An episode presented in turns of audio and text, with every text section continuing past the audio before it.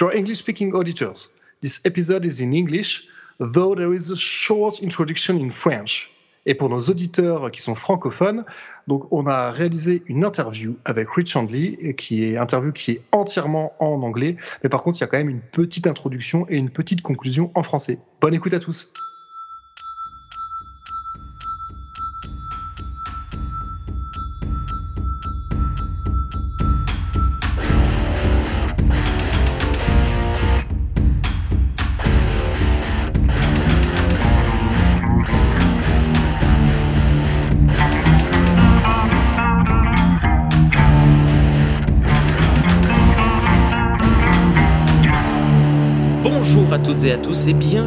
Dans cette émission un petit peu particulière puisqu'il s'agit d'un genre de, crossover absolument incroyable entre les trois meilleurs podcasts francophones dans leur partie.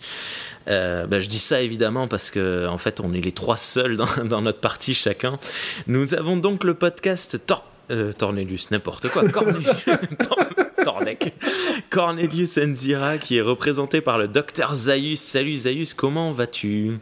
Alors écoute, je vais super bien. Je suis, je suis très excité de, voilà, de, de, par cet épisode qui s'annonce. Ah, excellent.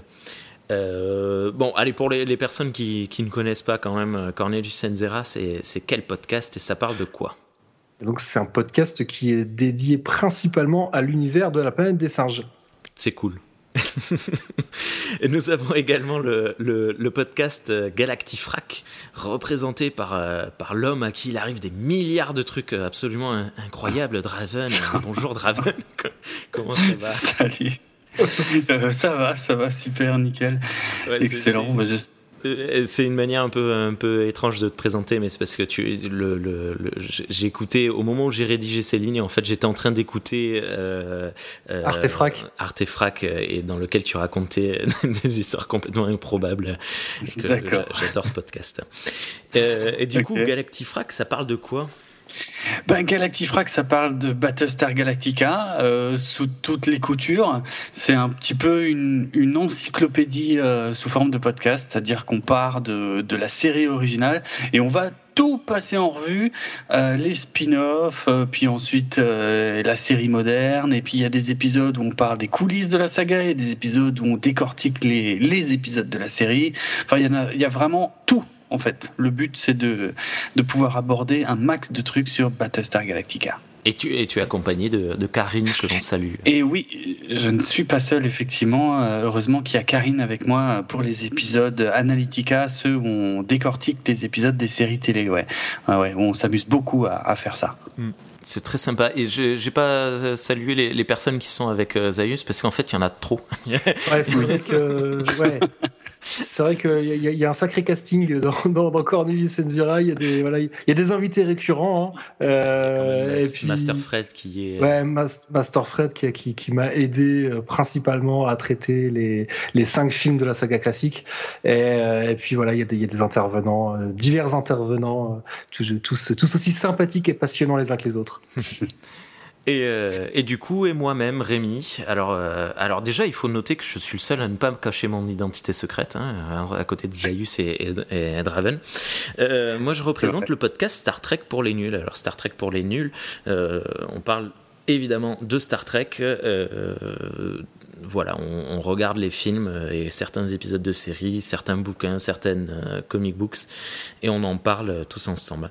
Alors, au début de, l'émission, je disais qu'on était les, trois seuls dans notre partie. Star Trek pour les nuls, c'est pas exactement le seul, c'est-à-dire qu'il y a eu déjà Parlons Trek, Star Trek pour les nuls, c'est un peu l'enfant de, Parlons Trek, qui a cessé de, fonctionner, et Pod Trek, qui n'aimait plus depuis environ deux ans. du coup, ça me fait, ça me permet de passer un, geste un coucou à Mario et Eric. Si vous nous entendez, s'il vous plaît, revenez parce que moi j'adore vos émissions. Elles étaient super cool et, puis très intéressant. Donc, je disais aujourd'hui, euh, c'est une émission un peu, un peu incroyable parce qu'en fait, euh, nous sommes réunis, euh, Zayus, Raven et moi, car nous avons eu une opportunité improbable. Rich Handley, éditeur et auteur de, beaucoup, beaucoup, beaucoup de livres sur euh, les grands univers fictifs, a accepté de, nous donner une interview. Et, euh, du coup, en fait, euh, c'est voilà, on a sauté sur l'occasion tous les trois et, du coup, on va vous la, transmettre. Alors, elle a été enregistrée avant qu'on enregistre cette introduction, donc on, on en sort tout juste. Euh, et, on va vous donner un peu nos, nos ressentiments, nos sentiments euh, de, de, de, ce truc dans environ une heure et demie, deux heures, je crois. Je, ne sais plus exactement combien de temps. Ouais, un peu moins de deux heures, ouais. Euh, hmm. Ouais, c'est 1h40, ouais. ouais. Voilà, à tout de suite. À tout de suite.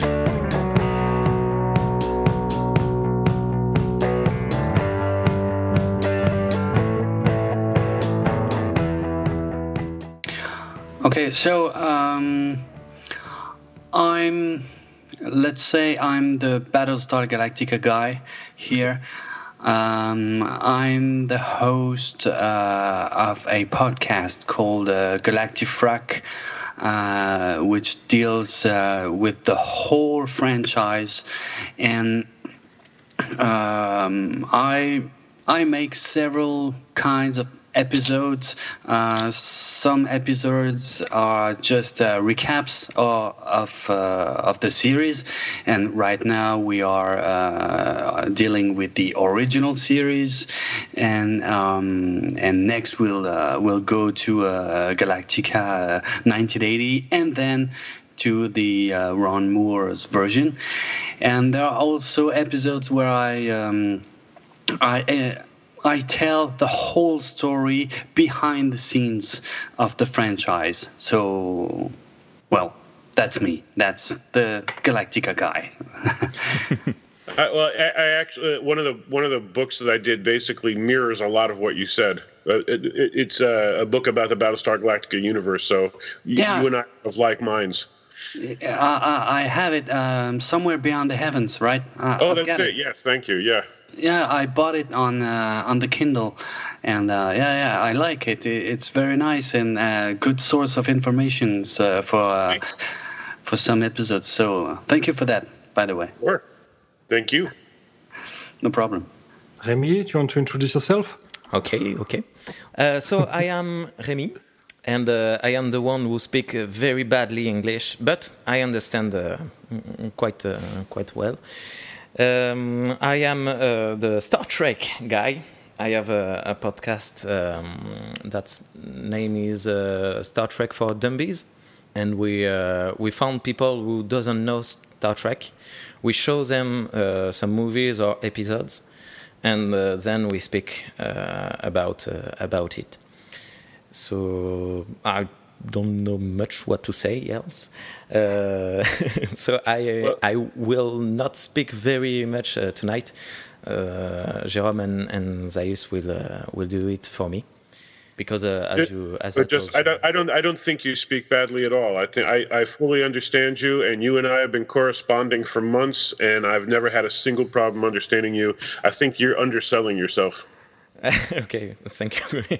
but I think this is because you are not uh, not uh, not so stupid uh, as you said earlier. um, well, that's all about me. Yeah, I, I, actually don't speak a word of French, so you're one up on me on that one. So yeah, um, uh, by all means, speak whatever language you wish, but uh, but I will need a translation. okay. And um, you want me to go yeah. next, or? Oh, well, oh no, I'm sorry. There's three of you. I forgot. By all means, please. I can't count today. See. yeah. So, well, I, am Dr. Zaius. So, um, uh, very surprisingly, I, am the Planet of the Apes guy. Uh, I can't imagine. uh, I'm the, the host of, of, a, um, of a podcast which is called Cornelius and Zira, and uh, I mean it's mainly dedicated to to the to Planet of the Apes, but not only. But um, so far, uh, I've treated mostly the, um, the, the the classic the the classic movies. I mean, I've started with uh, with Pierre Boulle's novel, obviously, and then we have talked at length of the of the five first movies. But when I say at length, really, we took a lot of time uh, to go through all, the all the scripts and uh, the behind the scenes and so on and so forth. And I, have also talked a bit about the comic books and and about some some novels about uh, well we've tweeted as well about uh, Tales from the Forbidden Zone. Uh, so thank you, thank you for that by the way.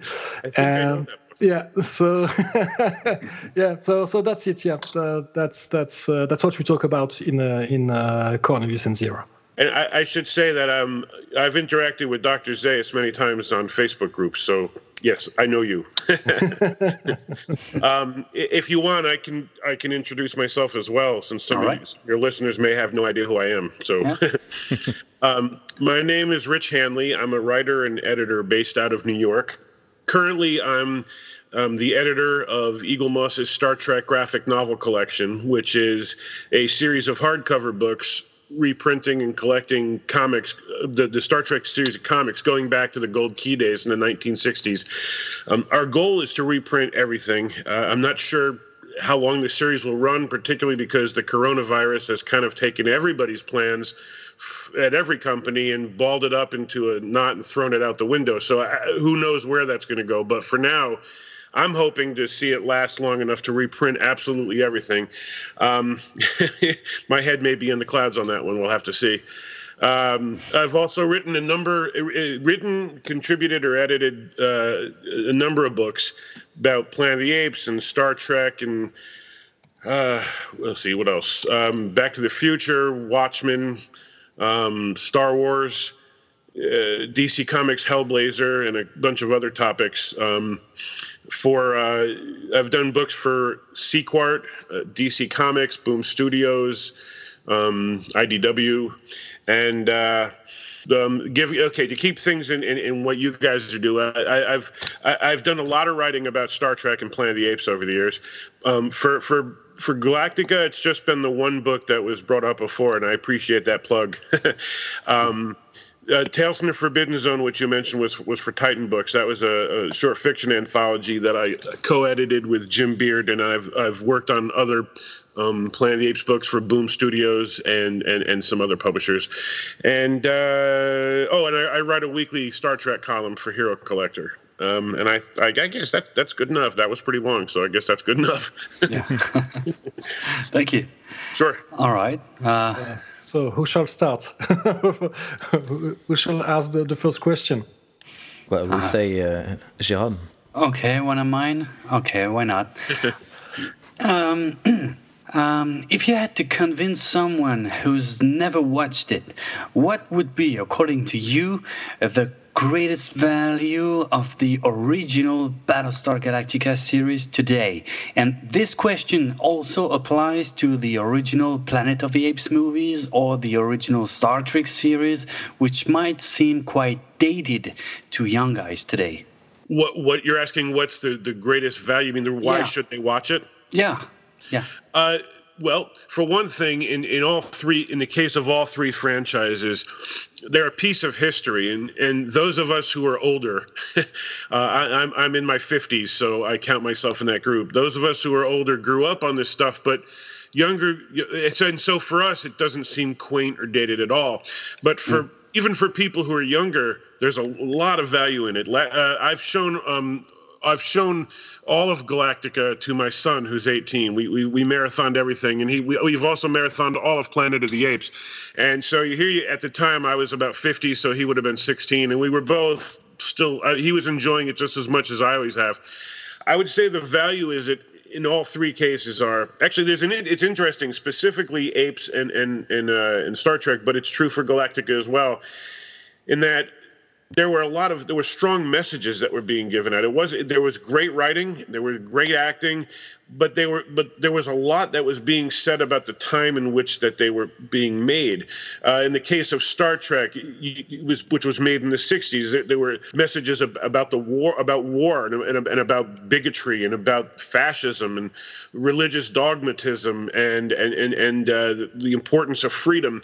In the case of Planet of the Apes, anti-racism messages, and uh, science versus religion and, and, and the dangers of, of uh, proliferation of, of the uh, nuclear and atomic uh, weaponry, um, the, the folly of mankind, the fact that, that, that we would bring about our own downfall and be arrogant enough to assume it was someone else. You know, the the, the, the big the big surprise at the end of the uh, first Apes film is that Zaius isn't really the villain of that movie. It's Taylor's own people. Zaius is doing the protecting. So from a weird standpoint, uh, the villain and, and, and, the hero switch. In the case of Galactica, I would say that the value is a little different because, and I, I grew up on the original, so this is in no way a knock on it. I love it. It's a little, mm-hmm. it's a little cheesy compared to the other two franchises. I, I um, agree. I totally yeah, yeah. There, there's a certain cheese value, especially when you get to characters like Hector and Vector that make you want to slam your head into oh. the wall. Oh my god, um, yeah, yeah.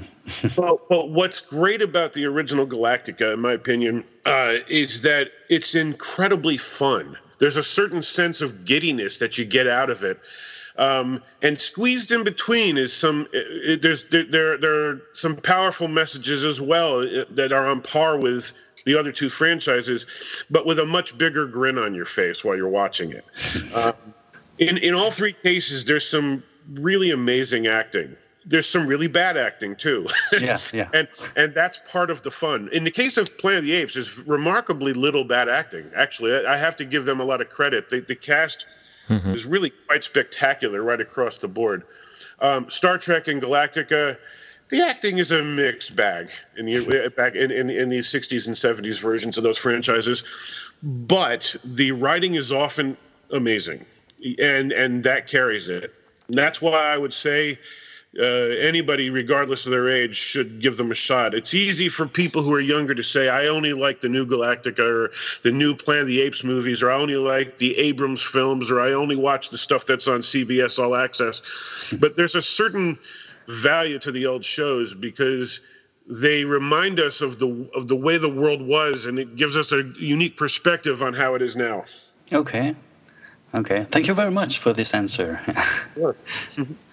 Zaius, go. You get plenty of them my, my, questions are very specific so that's uh, but but no, since since you were talking about about the books you wrote and and i mean there are a lot of books in my shelves that uh, have been indeed uh, edited by yourself and I hope they're good books in any case. Uh, I, mean, I, I, I, love them and they're very helpful, especially for someone like me who who happened to to to host uh, a show dedicated to Planet of the Apes. And there are, there are two very specific books. I mean, two great efforts, and, and I have a lot of questions regarding this. I mean, I'm thinking about um, timeline of the Planet of the Apes and lexicon of the Planet of the Apes. Um, I, I mean I would like to know how much time did it take to, to gather all this information, and maybe maybe just you can uh, summarize, uh, explain to our auditors the purpose of, of these two books. Certainly. First of all, the amount of time it took to write them, I first had to invent time travel because I had to put myself in a bubble where I would have 257 years to write them. Um, after I did that, uh, because yeah, there, there, there was a, an absurd amount of work that went into writing those. I, I still look back and say, like, was I suffering a head injury the week that I decided to write those? I don't know. There, there was just an insane amount of research that went into those. Um, but there's an interesting story behind their genesis. Uh, I believe, if I remember correctly, that was 2008 and 2010 that those two came out. If if I'm wrong, that's embarrassing because they're my books, but I think they were 2008 and 2010. Um, at the time, Ed Gross, who was one of the authors of uh, Planet of the Apes Revisited, uh, contacted me. He was going to launch his own uh, his own publishing imprint, and uh, what was it called? Timeline. I think it was called Timeline Books. And he asked. He, he, the idea was to to find people who he considered experts on a given franchise and ask them to to write books that he would publish. And so I, I, I uh, I at the time I had put up a very rudimentary Planet of the Apes timeline online. It was short. It was nowhere near the insanely long amount of stuff that I put into the book. Uh, but he said, "Would you be interested in turning this into a book?" And I said, uh, "Well, you know, I'm not stupid. Of course I am. Of course I'll do it." So I had most of the book written, and then Ed's circumstances changed, and he didn't. He never launched Timeline Books, and I said, okay, well, I'll just keep doing this anyway, and at some point it'll be published. So I didn't have an endpoint in mind, is where I'm going with this. Because I didn't have an endpoint in mind, since I didn't have a publisher, I just kept sticking as much information into the book as I could, and figured, well, whenever it's done, it's done. Well, the idea behind it, because to go back to your original question, was to say, if if all of Planet of the Apes can be seen as a as a multiverse, so take take take out of the equation the idea of what's what's canon and what's not, because frankly, I hate the word canon. I think fans spend far too much time arguing over it. I'm I'm more in the in, in the I, I, my philosophy is if you enjoy something, it has value. Uh, if it has the arbitrary canon label on it or not, shouldn't affect whether or not you enjoy it. I enjoy Planet of the Apes. Therefore, I wanted to take a look at how every single version of it the movies the tv show the cartoon the novels the comics the the scripts that weren't filmed how do they relate to each other in terms of when stuff is said to take place event like uh, chronologically? And then i started putting it all in a single timeline with the caveat in the introduction that yeah of course these things don't all take place in the same timeline. Anyone who thinks that the cartoon and the tim burton movie are the same timeline has is, is stoned. So um, but but but because I don't really care about the canon argument, I, I just said regardless, I'm going to say this says it took this takes place in 2029, this takes place in 3978 so that you can compare one one aspect of the franchise to the next. And then I started trying to make sense of all of it, because where do the Marvel comics and the the Malibu comics take place in relation to each other? That sort of thing. While I was doing all of this. Um, I realized there was a potential for a second book because I, I, I had taken so many, so, such an absurd amount of notes on these things that I said I could also get a, a lexicon, which for so you know I, I kind of regret choosing the name lexicon. I, I thought that it was a common word, but I can't tell you how many times people have asked me since then, "What's a lexicon?" oh, really? Uh, yeah, I, I, thought everybody knew what a lexicon was, but apparently not. So uh, it, basically, a lexicon is an encyclopedia. I'm sure you guys know this, but uh, but mm-hmm. uh, it was I basically so the second book became based on my research from the first book, uh, an encyclopedia of every person, place, thing, event. Uh, the most minu- minutia that I could come up with, uh, alphabetical, and then uh, my friend Paul Giacchetti, unfortunately, who passed away a few years ago, uh, did all of the designing on those books. And then an absolutely amazing artist named Pat Carbajal uh, did all the illustrations. I'm rambling. I apologize. I, I, have I answered your question because I've I've lost track. Well, uh, I think so. Uh, and by the way, uh, uh I've checked, and you're right. Uh, the, the the first edition of Timeline uh, it's back in November 2008, and Lexicon has been published in December 2010. So you you were correct. okay, so I, I, guess I'm not I'm not as um I'm not as coronavirus stupid as I thought I was. That's good. okay. I, I, still have some brain cells functioning. That's actually pretty reassuring. That's great. Yeah, that's great news. Zaius, you're you're okay? Yeah, you can, you With, can go ahead. Yeah. yeah? Okay. Uh, I'll ask some uh, one of uh, Remy's questions about Star Trek. Uh, Star so, Trek. What's that? Just kidding. Um, the question is simple How did you discover Star Trek? Ah, this is actually kind of a fun story. Um, oh, I was I was a I, and this is this is not even me being silly. This is true. I was one year old and I was sitting in my diaper next to my mom. All right. my, my mom watched Star Trek when it was on the air, and the, my mother was sci-fi was a sci-fi fanatic. Uh, she got me into Planet of the Apes. She got me into Battlestar Galactica. Pretty much most of the stuff that I'm into, she was into in the 1960s, the Twilight Zone, the Outer Limits, and so when when Star Trek the original series was still on the air, I was a baby. So I can technically say that I watched the original series. Mm-hmm. I'd be lying if I said that I remember watching the original series. That would be a complete lie. But uh-huh, I can okay. but I can genuinely say I watched it simply because I was sitting in the room. But um Star Trek went into syndication and reruns in 1972. I was four years old, and at that point, my mom started watching it again. So okay. I grew up always seeing Star Trek on the air, and um, a local station, Channel 11, ran it all the time. It, it basically should have been called the Twilight Zone, Star Trek, and Honeymooners channel because those three shows were on all the time. And when they were, I watched them. So growing up, I, I, I was a Star Trek fan very early on for the simple fact that it was, for the same reason I was a Planet of the Apes fan. It was something my mom and I did together when I was a kid. Okay. But I, I, I, grew to see the value of it because when I was a kid, Star Trek was cool because I, Captain Kirk got to beat up a giant lizard. I, I wasn't really like I saw it differently than I did as I got older. sure. Yeah.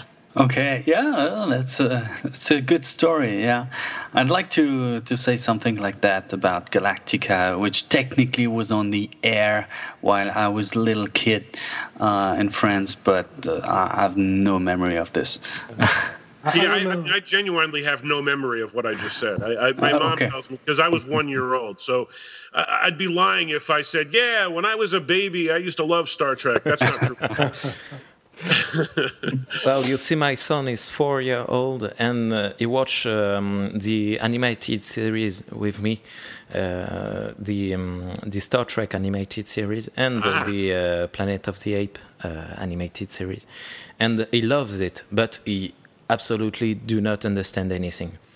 But this is fun because sometimes he tells me, "Oh, this is like Star Trek," and uh, when you saw a, a, car, a strange car, or, or, something like that, and this is so. Um, I, I, love it when he when he say that. I, I, I, totally get that. I, um, I'm very excited about the fact that my son is into so many things that I'm into. Um, the two of us have watched uh, all of uh, all of Battlestar Galactica, all of Planet of the Apes, um, all of the James Bond movies. Uh, what all of Stargate? Like he just enjoys watching the stuff. Right now, we're watching all of the Arrowverse. What I cannot get him into is Star Trek. I tried he he uh, he got through about half a season and decided it sucked. and I thought, Bummer. wow, my, my, my very favorite franchise, and he he doesn't have any interest in it. So every now every now and then I'll say, hey Josh, uh, you want to watch Star Trek Two: The Wrath of Khan with me? And he'll be like, yeah, no. okay. Yeah, I may I maybe go ahead also with the question from Remy. Uh, sure. Maybe I, I, will just amend it a bit. no, just uh, no, no. Um, my, my, question is that uh, being being a huge fan of Star Trek, Galactica, um, um, Planet of the Apes, and so on and so forth, uh, does it have uh, uh, does it have an influence on your everyday life? Well, you, it the answer now is now would be different than it was years ago. Years ago it was it was a hobby. I mean, like many like decades ago, it was just a hobby. It was something that I I did for my for myself. I, I because I uh, I enjoyed reading the novels and I collected all the comics and I had posters on my wall. This is going back years ago. Um, so, did it affect my life? Well, I mean, I mean, you know, anything that you're into affects your life because it it, it becomes something you focus on to the exclusion of all else. Even people who are into baseball or football or basketball, it affects their life, even if they don't play the sport. So, in, in that regard, yes, it, it of course always did. But it, it affects my life differently now because starting in the 1990s, it became part of my career. So, it is no longer. I used to say to somebody, I used to say to people that it's, there are times when, and this, and this is unfortunate, there are times when your hobby becomes your, your your career and you suddenly like it less.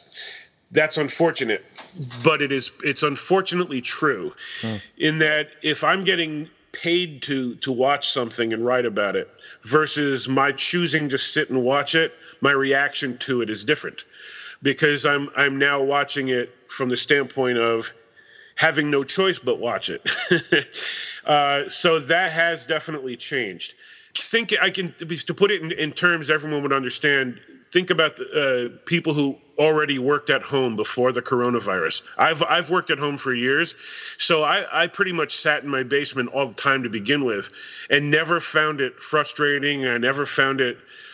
I never felt like I was in prison. But once the quarantine started, suddenly I wanted to get out of the house. um, and right now I'm going stir crazy because I can't leave.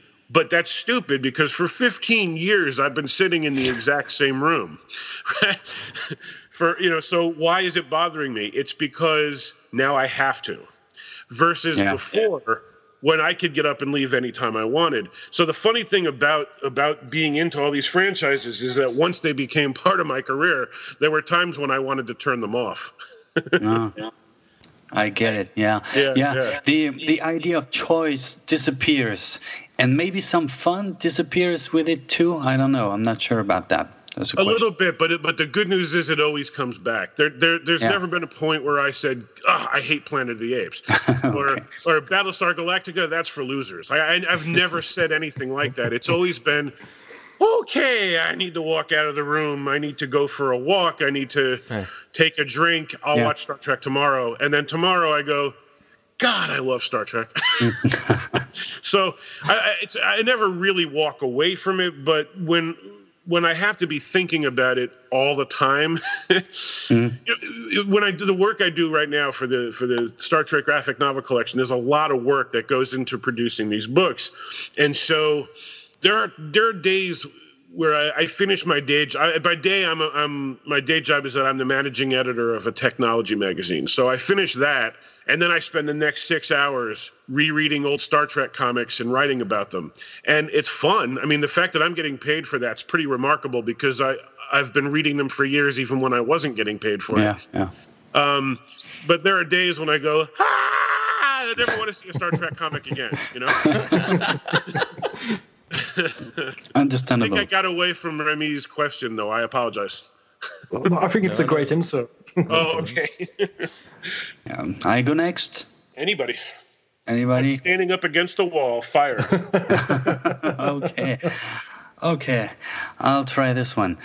Um, I know that you wrote a short Battlestar Galactica story for an anthology back in the day, even though it was uh, it was never published because Realm Press Comics uh, dropped the license. And you also wrote or edited stories made for other IPs. And my question is is it hard or easy to write stuff for a franchise that you're a big fan of? What would be your advice regarding that matter? Okay, first of all, I love this question, and I'll tell you why. In in 25 years of my doing this, you are the very first person ever to ask me about that Battlestar Galactica comic that I wrote that wasn't published. okay. So I love the fact that that just came up. No one has ever mentioned it to me before. so, nice, ni- nice research on that one. Um, no problem. Well, basically, to start at the beginning of that question, um, back when Realm Press was uh, had the Galactica license, I was still a very new writer, and and I, I um I'm the kind of guy. Who, so if I decide I want to write write something, I will be a total pest to publishers. so. Uh, I'll say, you know what? I should be writing about this topic. What's every publisher that does stuff on this topic? I'm going to really bug them. Okay. Oh. At least I should say I did that when I was younger. I don't do it now because I'm hmm. older mm. and realize that that's annoying. but when I was younger and trying to establish myself, that's what I did. So I reached out to uh, Jim Kuhoric, who was um, on the editorial team at Realm and also was writing a lot of the comics and introduced myself. I, I went up to him at a con- at a convention, introduced myself, and offered my services if ever he needed a writer. And to my surprise, he was looking for one at that moment.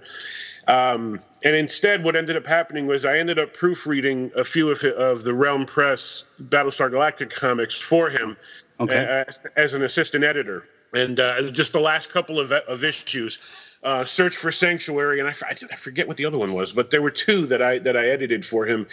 And then he told me he was doing a um, an anthology that comic that was going to come out that was going to have uh, you know six to ten short stories based on Battlestar Galactica, and he wanted mm-hmm. to know if I wanted to, to to write one of them. I was thrilled because I was really very much a new writer at the time, um, and a lot of my writing credits were things like school board meetings for newspapers. It was not interesting. Okay. yeah, so the idea okay. that I was going to, um, the idea that I was going to be doing a Galactica comic was really damn cool. Yeah. So I wrote a story about Jolly because the idea behind this um, anthology was that it would not focus on Apollo and Starbuck. It would focus on characters people would not expect to see a story about, like. Mm like brie or, or, you know or, or, Green Bean, right? Characters you don't normally see being uh, spotlighted. So I said, I wanted to write about Jolly, and the story was called A Jolly Good Fellow. I don't know if that translates well to French, but in, in English, A Jolly Good Fellow is the name of a song. For he's a jolly good fellow, for he's a jolly good fellow, for he's a jolly good fellow, which nobody can deny. Yeah, yeah, yeah. I know the song. Yeah. Oh, okay, good. Uh, and so I wanted to write a story about him uh, giving him a love interest and having him save the day instead of just being the uh, the smiling guy who stands behind Starbuck and Apollo and then walks off the screen, which is what he usually is. Yeah. And um, so he really, uh, Jim said he really liked it. It was all set to be in the issue. I even came up with a name for the uh, anthology, which was uh, Minor Difficulties. Since it was all about minor characters facing challenges, I suggested mm. the Minor Difficulties, and that was going to be the name. I'm sorry. Uh, that's great. That's great. Oh, thank name. you. Thank you. And then, uh, and then, unfortunately, Realm Press uh, went out of business, and the the anthology never came out. Um, and uh, yeah, so there's that. the second part of your question about yeah. it's like writing for a franchise. As it happens, the majority of my my career, uh, writing career, has been franchise work, almost all of it, and some of it's official, some of it's unofficial. Okay. Um, and it, it, you have more freedom unofficially. Obviously, you also have more likelihood of of, of, of being sued, but but, you, right. but you, it, more freedom when you're writing for a franchise. there, there's a certain challenge. There's a big thrill to it, but there's a certain challenge because if you're writing in the voice of characters, the the the reader has to be able to believe that that's something that a character would say. Mm. Um, it was true for Jolly because Jolly didn't say much on television. Yeah. So trying to put myself in Jolly's shoes, I mean, it was it was an interesting an interesting um, exercise. It, it's it's a lot easier to write for Starbuck. You just have them comment on women's looks and talk about gambling, and then say, "I'm going to go shoot something." That, that's Starbuck, right? That's right. Right, but it's it's a it's a lot more difficult for a guy who just sort of stands around in an ill-fitting costume and then says, "Go get him, Starbuck," you know. mm-hmm. so that was so but but I tried very hard to find his voice and I hope I did. Unfortunately, nobody will ever read it. um, Planet of the Apes uh, for the, the, book Tales from the Forbidden Zone, which was a, a collection of short stories set throughout the, the Apes universe.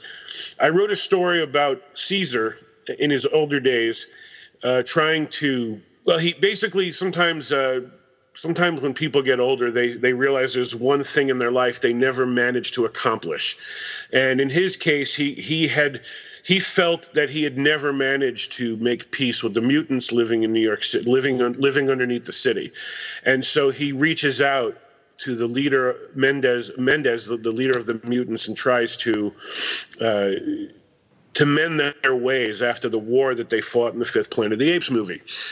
So in that case, I had to be able to write in the voice of Caesar and Mandemus, uh, and actually not Mandemus. He's not. What am I saying? Mandemus is. Is he in the story? Uh, Wait a minute. No, uh, no I, I, don't think so. But um, yeah, I know he. Uh, Virgil, Virgil, Virgil, yeah, Virgil, MacDonald, Mendez, Alma. So there were characters from the movie uh, Lisa, you know, who, who I needed to write, and the challenge in, in that is that you the reader readers are really scrutinizing when if you read a story based on Star Trek and you have Kirk say Cheerio, the entire audience is going to go, "What the hell?" Kirk would never yell Cheerio. Mm, that's right. right. So so you, it, it needs to there needs to be a certain amount of authenticity involved. So there's a challenge if if you're creating your own work that's not in a franchise. You have so much more freedom. Yeah. You probably also have a smaller audience, though. See, there's a trade-off. All right. So, so according to you, the greatest challenge is, is to step on the shoes of the characters. Um, I probably the greatest challenge is getting a publisher to, to, to hire you. Uh, because for every person who has who's writing about star trek there are a thousand people going can i please write about star trek? Yeah. So sure. the, the, challenge the challenge really is getting someone to notice you. Um, but course once you're allowed to, if you're writing fiction, the greatest challenge I would say is is authenticity, mm. uh, because fans. I'm sure you've seen just people who people who watch the shows and movies, they will rip apart everything. But the, to like right. the most minor, most absurd degree. That Tribble has 2,000 hairs. A Tribble should have 2,004 hairs. Like that, that, that level of bizarre, you know, uh, authenticity is what's demanded. And so it could be a little daunting to say, I don't want to be the next guy whose writing was ripped apart. okay. Um, if, if you're writing nonfiction, it's it's it's a little different. The the greatest challenge there probably is the fact that the universe is huge. Um, you're talking, you know, between eight and nine hundred episodes, and and you're talking thousands of novels and comics by the time you add everything up, and there's an overwhelmingly large chance that you're going to contradict something. Yeah, yeah. Unless right. you're a robot. If you're a robot and you can scan the pages into your brain and memorize them, cool. But otherwise, you're going to contradict something. yeah, that's right. But if you know someone who wrote a lexicon or a timeline, it, it could be helpful. I actually I do know someone. I, I see uh. him in the mirror across the room. you know, it's funny because uh, when I started, I got I did my my start as I mentioned doing newspapers. It was really dry, boring material, mm. and then I started doing magazines. So I, I got my start in Star Trek by uh, I used to write for Star Trek Communicator. I don't know if you remember that magazine years ago, because I, I, get the feeling you guys are younger than me, but. Yeah. Um, Star Trek Communicator for years was the official Star Trek magazine. Now it's Star Trek Magazine. Um, and I was a reporter for Star Trek Communicator. And that's kind of how I got my start was writing for that magazine, writing for the Star Wars magazines. And so at the point where I decided to, in, in the 2000s to start transitioning to books, for whatever reason, I was writing timeline books. I, I, I did them for Battle, uh, for uh, um, for Planet of the Apes, for Watchmen, for um, Back to the Future, and I, I, I, wrote a Swamp Thing timeline book that, that still hasn't been published. I don't know why. I don't know why I was fixating on timelines. They're really hard. I, yeah. It's kind of like saying, I'm going to build a house and I'm going to make it 52 stories high. Wait, wait, you don't need 52 stories. Why are you building a 52 story house? So if you say, I'm going to write a book and I'm going to write a timeline book, it's fun but it's kind of like it's kind of like the 52 story house. Aim lower. Okay. And i wrote four of them. I don't know why. All right thank you for that. Yeah, yeah sure. but, but since we were talking about uh, anthology and unpublished uh, unpublished work, uh, I would like to talk a bit about uh, Tales from the, from the Forbidden Zone again. Uh, well, because one of your story was not published. I mean, you, if if I'm not mistaken, you wrote two stories for for, for, for this book, isn't it? Just do your research. you guys are good. I, I, didn't actually write two stories. I, I know what you're referring to because I discussed it in the introduction. What uh, am I? Am I correct in assuming that's what you're referring to? What I talked about yeah. in the intro? Indeed, yeah.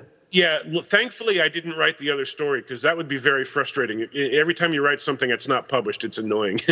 um, but what happened was, uh, and it's actually, I had a good laugh about it. Jim Beard and I were cracking up about this at the time. When Titan Books accepted the, the, the proposal for the book, what they said was put together a list of writers. And we started reaching out to novelists and screenwriters and finding people um, who were interested in writing about it. And, uh, and then once we had the author lineup approved by Titan Books, excuse me, and Fox, we needed to each turn in a, um, a story outline, but it, just one paragraph, basically, uh, of what we wanted to write about, just to make sure that neither Titan nor Fox had a problem with what we what the stories would be about. So we turned in 16 uh, paragraphs saying John Jackson Miller is going to write about this, and Kevin Anderson's going to write about this, and etc. And 15 of them came back completely approved. One or two had a couple of minor things. It was really minor stuff like ask him to include this, but otherwise it's fine. So 15 of them came back with almost no changes, and one of them was was uh, rejected. And Jim and I were cracking up because it was mine. So I'm like, this book was my idea. Wait a minute. I came up with this. Like, why is my story the one that was rejected? All right. Uh, but what? But what's funny about it is their reason for rejecting the idea was. Oh, I should I, I should backpedal here the third movie, War for Planet of the Apes, hadn't come out yet, and so uh, and they hadn't, and nobody knew what it was about other than the folks at Fox. And what they told me at the time was, it's a cool idea, but it's just too similar to what we're doing with the next movie. Oh. So, uh, so you're going to need to come up with something else, which I thought was kind of funny. Like somehow I, on my own, came up with the plot of the third movie. I, I, so, so I had to come up with something else entirely. Um, the weird part about it is when I went to see War for the Planet of the Apes, my first thought was, this is nothing like the story that I picked. There's no similarity. It, it would be like if if I pitched the plot of Wesley Snipes' movie Blade, and you said, "No, no, no, we're doing Frozen too. You can't okay. they're the same story, right?" Wow. And, and then people would be like, "Wait, wait, what?" so so I, I, watched War for Planet of the Apes and said, I, "I love this movie. It's great." It's absolutely nothing like my story. So what happened? yes, so now maybe now now you you can say what was the what was your story because to be honest, I would like to know. Well, uh, I, I, can tell you, but I'm going to be general simply because Jim and I hope someday that there will be a second volume. Oh, and, uh, yeah. Well, that, uh, was, that was my next question. So yeah, I mean, we've been trying. Titan Books is actually interested, but it's just it's taking a long time. I don't know uh, why, but we both Jim and I um, do want to do a second book. We've actually had a, an author lineup in place for a year, actually, uh, for it, and uh, some really big names that I can't say. and uh, and I, I, given that I now know the third movie has nothing to do with what I wanted to write about, I, I, I intend to include that. If if we do ever get the green light, I, I want to write this. Um, but it was going to be a sequel to um, Marvel's Terror on the Planet of the Apes. Oh, oh, oh that's great. Oh, yes. okay, you, you don't need to say more. I'm already I'm already hooked up. yeah, uh, I, because the thing was, what what Jim and I were told with that book was, anything from the classic era, um, we were allowed to use, which surprised us because we figured they would just tell us you can use the five movies and that's it that's what that's what we expected to be told. the five movies are everything else is off the plate, and off the table, off the plate. Where did I come up with that? Off the table. I meant. Um, I guess I'm hungry. um, so Jim and I said, "Well, okay." We tentatively said, "What about the TV series?" And they said, "Well, that's the classic era. Go for it." So to our surprise, they let us put three stories based on the old TV show, which we never expected to happen. And so then my next thought was, "Oh, what about the comics? and yeah. nobody, no one seemed to have a problem with this. So I was like, all right, I'm, I'm gonna, I'm gonna do a story based on Marvel, and um, that was my plan. So I didn't get to do that, but anybody who really knows the Marvel series, and anyone who really knows um, Ty Templeton's uh, Revolution on the Planet of the Apes, which was a miniseries from from yeah. uh, from Mr. Comics, will see references to them in the story that I did publish. Wow. Okay. if you go back and read it and think in terms of of uh, Mendez's involvement in Marvel, because there's a story called Quest for Planet of the Apes yes. in which Mendez appears. Uh-huh. And if you if you go back to Revolution on the Planet of the Apes and look at uh, Mendes and Kolp, what their involvement in that was, that's actually discussed in the story that appears in, that I wrote that appears in the book. So that was my way of saying, well, if I can't do my first story damn it, I'm still going to reference the comics and see if anybody notices. mm. So, because because I'm I mean those of you who if I know that a, that a couple of you I don't know if you all are but a couple of you are on my Facebook page and you probably noticed that I kind of obsess over sci-fi comics so uh, so I, I um I was I was determined that I was going to be um, one of the only you know that, that Jim and I were going to um, legitimize the old comics just because we love them yeah well, I mean, somehow Terror is the is the sixth movie, so it, it really makes sense. That's how I look at it. Yeah, that's yeah. that's how uh, that's how Doug Moench wanted uh, you know approached it. He wanted that to be the sixth movie. Uh huh. Yeah, even though it would have been the the craziest movie ever. it, it, would have been the, the kind of movie that you would picture if you made a cocktail out of LSD, uh, uh, uh, hallucinogenic mushrooms, wow. and um, and gasoline and then and set it on fire and drank it. That that's that's basically what Terror on the Planet of the Apes is. And I say that with nothing but fondness because I love Terror on the Planet of the Apes. Yeah, but great. it is the uh, it is the literary equivalent of taking LSD. yeah, I fully agree with that. right? It's absolutely it's absolutely insane. For those of you who haven't read it, Terror on the Planet of the Apes starts off as a very normal story that logically takes place in Planet of the Apes. It fits it perfectly. It's it, it takes place sometime, some unspecified time after the fifth movie, uh, with with um, ape bigots who are who are hunting down and killing humans. It matches the tone of the fifth movie. It's about a young uh, a young human and a young ape who who are friends, and they they uh, they find themselves in a weird situation um, when a guerrilla leader is deciding to sort of mount a coup, and he's the equivalent of being in the Ku Klux Klan. They, the, the his, his he and his and his uh, fellow guerrillas dressed like Ku Klux Klan members. So it starts off as a story about about racism, but after that arc ends we start getting things like um, apes on giant frogs and Viking apes and apes dressed like Daniel Boone and gigant uh, uh, uh, flying uh, demon monkeys. And oh really? uh, uh, and robots and an alien spaceship that's hidden under a mountain and in this alien spaceship are bizarre multi-tentacled aliens. Um, and we find out that there's a, a, a, guy who lives inside Mount Rushmore, upside up in Abraham Lincoln's nose.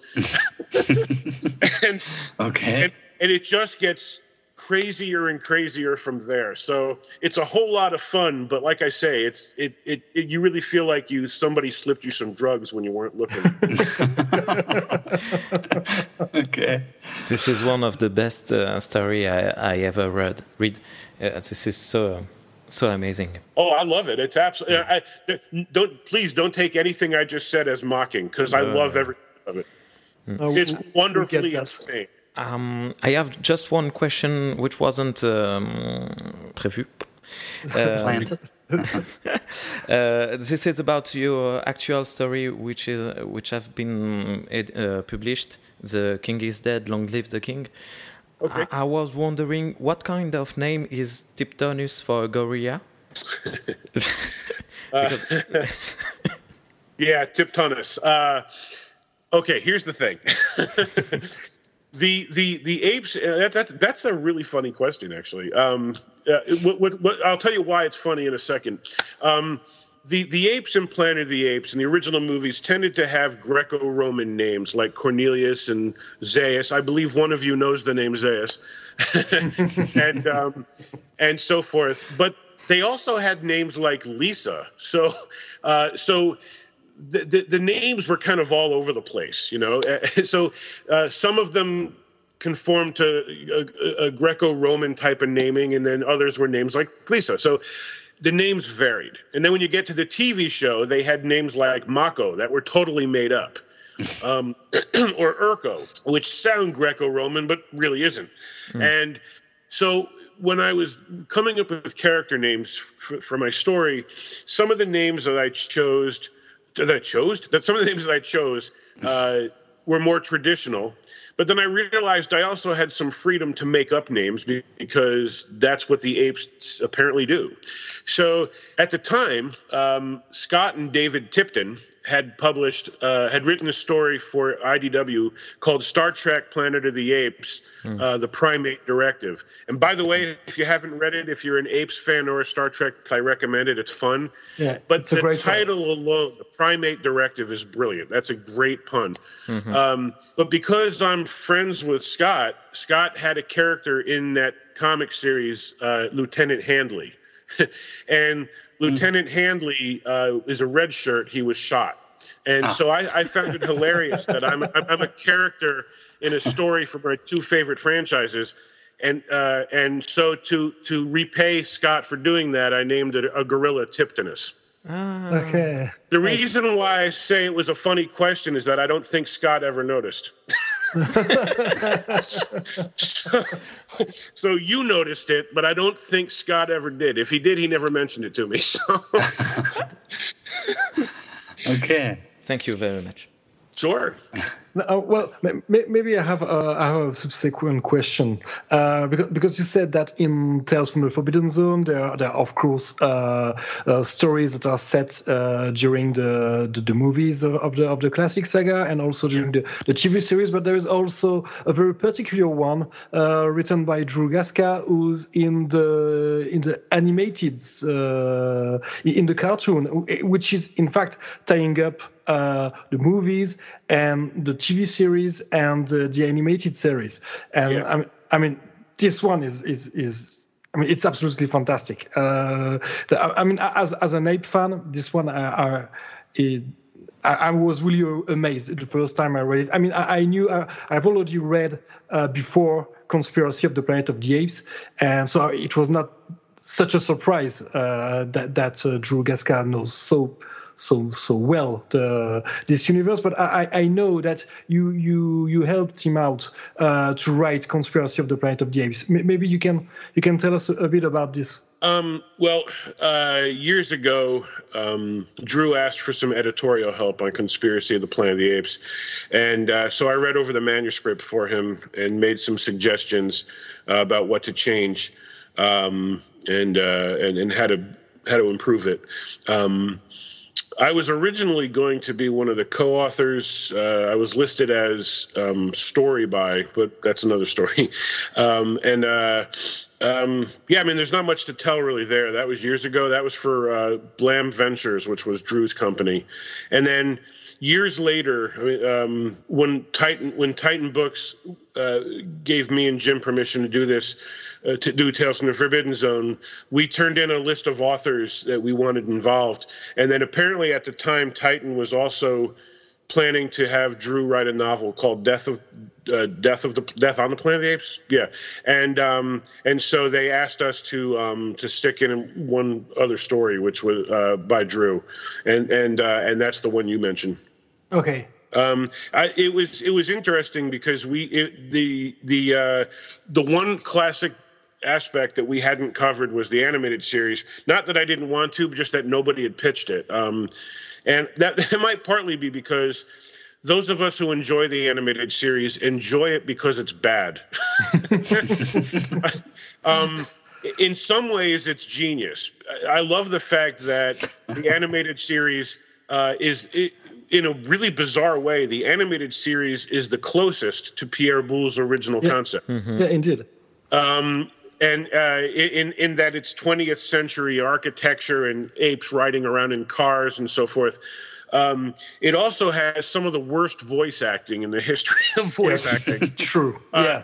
Every time I watch it, I crack up when I hear Nova say things yeah. like um, "Bill," you know, uh, Nova, you know that that sort of thing. Is just and, and Zira and Cornelius both sound like they're medicated. Yeah, yeah. That, that's really the opinion I have right? as well. Yeah, yeah. It's like it's like the it's like they're half asleep. Yeah, uh, true. Cornelius, we need to talk to Doctor Zaius. You know, like like you expect her to fall asleep halfway through her speech, and um, so so the, the animated series is a mixed bag. In in many ways, it's really cool to see Boulle's original concept on the screen. In other ways, you have to wonder what they were doing. Um, and so I, I, think that that's why nobody pitched the show. Nobody nobody said, "I really want to write a story about the cartoon General Urko and his orange outfit." and um, and yet, so when Drew turned his in, I, I had to admit I, I, chuckled that not only did he reference the cartoon, but he actually referenced the fact that Urko's suit was orange. And I, yeah, true. that, that made me laugh because. But, but uh, that's but that's how you understand. I mean, at first, that's how I understood. Uh, it, it, was uh, it was the the animated series because he said it was orange. Yeah, uh, I think he probably did that on purpose. Yeah. At, at the time, Drew um, Drew uh, worked with Jim on that one, so I, I can't really speak for what Drew okay. was what Drew's mindset was. You'd have to ask him, but um, but I did laugh when I saw the the fact that the the suit was orange. That made it clear to me who what he was doing. Yeah, but to, to be honest, I'm currently reading the, the novelization of the of the animated series, mm-hmm. and quite frankly, I really like it. Uh, I mean, the, yeah. the, novelization, but but I mean, uh, they they were not aiming the same the same public.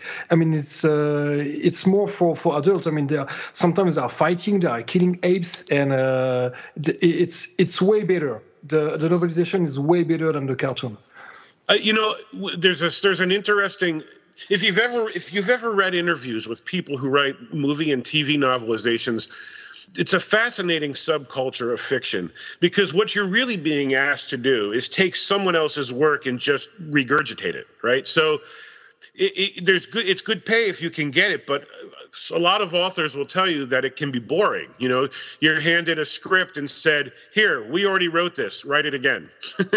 yeah. Uh, and so for some writers they get a little bored with it and and what you end up with as a result uh, it, you either get a really dull boring novelization or if you're lucky you get a writer who says you know i want to make this interesting not just for the readers but for me. So i'm to i'm to do something unusual with this.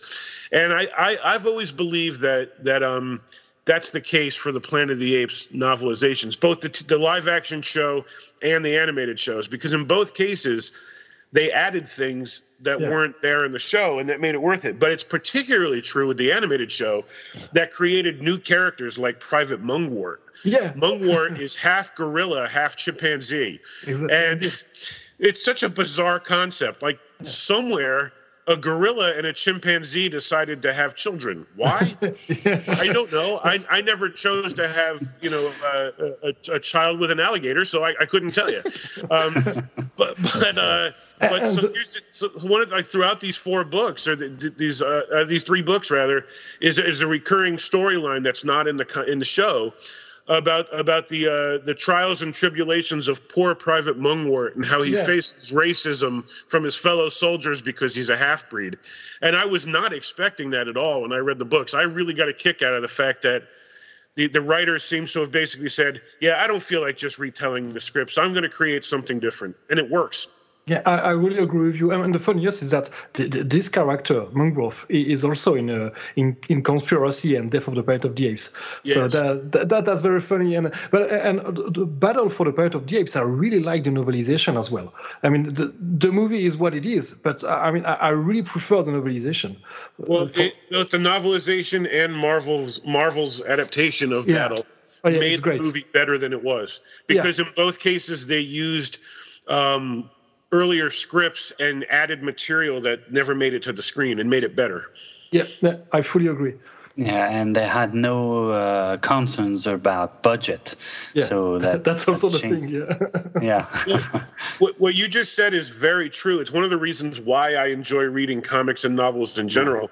Um, mm-hmm. If you if you watch the original Star Trek back in the in the '60s, basically they go to a lot of planets where people are human and there's a reason for this yeah. it's easier right it's cheaper of course you, you get you get creatures like the mugato and the horta mm-hmm. um, or you get Korob and Sylvia, who are you know little pipe cleaners on strings. um, but the thing is that they, there was not a big budget to make a lot of aliens, and that's part of the reason why, from Star Trek: The Next Generation on, alien tends to mean Caucasian human with a bumpy nose because um, like the universe is filled with people who just have bu- nose bumps. And I, why, you know people mock that all the time but i get why it happens it's unfortunate but it's because it's cheaper. But when you yeah. you're writing a novel or a comic you can you you know i look at um, marvel comics has an has a, an intelligent planet named ego right? Right? So mm, that's right you, you, if you did a TV show about an intelligent planet, that would be really cost prohibitive. You can put them in a movie, which they did, but to make a TV show about it would be expensive. Well, maybe not today, but it certainly would have been back in the 60s. And so that's one of the the landscape for a writer is much much huger um, uh, yeah. on paper than it is on screen because you can describe the most ridiculously fantastical creature you can imagine, and mm-hmm. it doesn't cost anything more than a piece of paper and ink. Of so, course. right, as opposed to putting it on TV, I, I've decided I'm going to write a about a creature that's 86 feet tall and has 536,000 wings. so, so, like, that's right. But, you know, that, that's absurd, right? But on paper, it costs about 0.01 cent worth of ink. Mm. Yeah. On, to put that on TV would be the, basically the gross national product of a small country. mm-hmm. and so yeah, so uh, I, that's the beauty of, of literature in general. Is the landscape is is infinite. There's no end to what you can write. Yeah, that's right. Um, I'm gonna go with a Star Trek question. Okay. Um, do you remember when you crossed the line from being a Star Trek fan to uh, a Star Trek specialist? Do you, do, when you say a specialist, do you mean like before? Are you, uh, I guess I should qualify the question. Do you mean the point at which I was getting paid for it, or do you mean the point long before that when I realized I knew way too much about it? uh, the second part. The, the, the point sec- you say. So, so not about career, just like just no. the point where I stop being just a casual fan. Is that what you mean? Mm-hmm. The the moment you say, okay, I am a tricky, a tricky or a tricker. The the moment you said, okay, I know everything or almost about Star Trek and why I love this. Um. Okay. To to, to answer that part of that question, uh, people say both here: Trekkie and Trekker, Trek fan. I, hmm. don't really use labels, but uh, but people use both. um, I, I think for me, it was probably it was probably when I went to a store in 1980, and I saw a book called the Star Trek Space Flight Chronology, and it was an unusual reference book. It was probably the first of its kind for Star Trek, which was a timeline book, and it broke down a fictional history because keep in mind at the time all there was were the, was the, TV show and the cartoons the, the, and the first movie. It, that was it. And um, but it, it, it, took 200 years of history going back to the time of the original series up to I mean I mean like the you know, the 20th century up to the time of Star Trek and created this entirely fictional story about how Khan uh, rose in power and what the eugenics wars were and uh, all eugenics wars were and all that. And I, I leafed through it at the store and realized that I could pick out what was new and what was from the television show. and mm. it was at that moment that I realized, you know, I, I can't, I wouldn't be able to do this for Starsky and Hutch, and I wouldn't be able to do this for the Honeymooners, and I wouldn't, like, if I were picking up a TV show about Scooby Doo, I wouldn't know what was from the cartoon and what was from from um, from from uh, the, the author's imagination. And so I, I bugged my mom to buy me that book. and uh, I, I came home and I read it cover to cover over and over again, just amazed that somebody would take a TV show from from when I was a baby and put that much thought into it and it suddenly hit me that someday I wanted to do the same. Like, but mm. that there was no other show at that point because I was 12 years old that I would that I that I could imagine myself ever giving that much thought to. Now, as I got older, I found other things to give that much thought to, and I'm lucky my wife hasn't left me as a result. but um, at the time when I was 12, and I was so blown away by this book that I immediately started saving up my allowance and buying all the other books I could find about a television show that was canceled when I was a child, when I was a, when I was an infant. And I think at that point is when I realized, yeah, I think I, I think I have a problem. we, we can relate to that. Yeah, in, yeah. In a way. Yeah. yeah. okay. But that was a cool question. No one's ever asked me that. You guys have asked me several questions no one has ever asked me, and I've done a lot of interviews, so that this is fun. I, I, you know, a lot of times you do an interview and someone says, "Why do you like Star Trek?" and you just sort of do a deep breath. Because uh, okay, uh, what's answer for number seven again? Uh, you know, um, so it's it's it's cool that you guys are coming up with questions that I would never have been ex- would never have expected to be asked.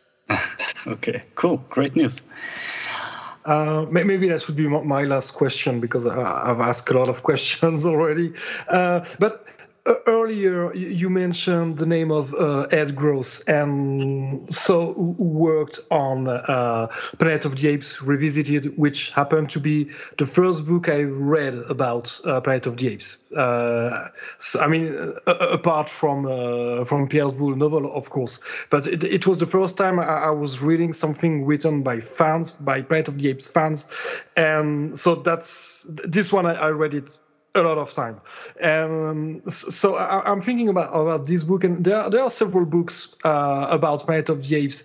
Uh, I'm also I'm also thinking about uh, the legacy of Planet of the Apes or the making of Planet of the Apes. The, the, do, do, what do you think about these books? I, I think they serve a great a, a, a great purpose to fans. These days, on the internet, you can find anything. If you you could look up, you know what, what was Charlton Heston's favorite cheese when he was five? And somewhere somebody has that information, right? But back when these books were being written, and this goes back to the, the, my talking about the Star Trek books that I found when I was a kid.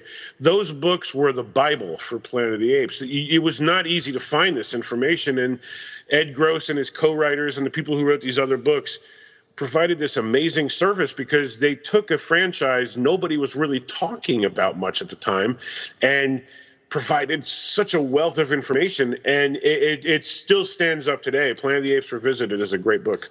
Yeah it's really i mean it's my favorite to to be honest. And maybe because uh, joe russo and larry landsman i think when they started they were just they were just fans uh, yes. giving giving rings to, to, to people who worked on the movies and uh, and try to get interviews. I mean, uh, I really I really loved this book. I, I, mean, I don't know if, if someday there will be a, a, new version with the new movies. That I don't know. I I, wish there, there was a, a new one because the, it, I mean the reason why I, I, I'm just stressing this one out especially is because I have the feeling that there is not that much people talking about this, this book. While well, it's brilliant. I mean. Uh, yeah, that's, that's, I mean, it's not a question. Just uh, I just wanted to talk about this book, I guess.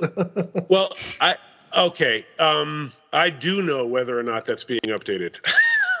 oh, um, it's not my it's not my place to to really make someone else's announcement, but I can tell you that I'm that I'm helping I'm helping Ed with something related to that. Oh, that cool. that's a very good news. I, I can't, you know, like I'm sure that it will at some point be announced. Oh, that that's that's a very good news. I mean, I I don't need to hear to hear more, but it's it's a very good news. Just tell him that in France there are some people who love his book. oh, I will I will let him know that. Yeah. As it, it's funny because um I Ed, Ed, I back when I was in college in, in, in the late '80s, I was reading books by Ed Gross. So I always assumed because I was a college student, I just always assumed Ed was a good deal older than me if he was writing books. Um, but it, but it turns out after Ed reached out to me, we realized we lived around the corner from each other. oh, really? Yeah. So we've gotten together for lunch a couple of times. We you know we talk on the phone. Then it turns out Ed and I are very close in age which is funny because that means that at the time that he um, wrote those books and I was a college student, he was probably around college age. And he had written a, a whole lot of uh, Star Trek books. It was what he had written, unofficial Star Trek books back then. So it was kind of wild. It's kind of wild now, 30 years later, to be helping him with something. And Ed is also, Ed contributed to. Um, to one of the books that I did, one of the Planet of the Apes books I did for uh, for Sequart. I did two essay anthologies about that franchise for Sequart. Um, uh, one one focused on, on Planet of the Apes comics, and the other about the whole franchise. And Ed wrote an essay for me on that one, so that was fun. You know, to, one of the nice things about uh, about being getting involved with franchise work since you guys asked about that before is that you suddenly find yourself interacting with people whose work you've always liked that's that never gets old. That is always cool. Mm-hmm. But that's exactly what's happening tonight. oh, uh, well, okay, thank you. I really appreciate you saying that. My head is now two sizes too big.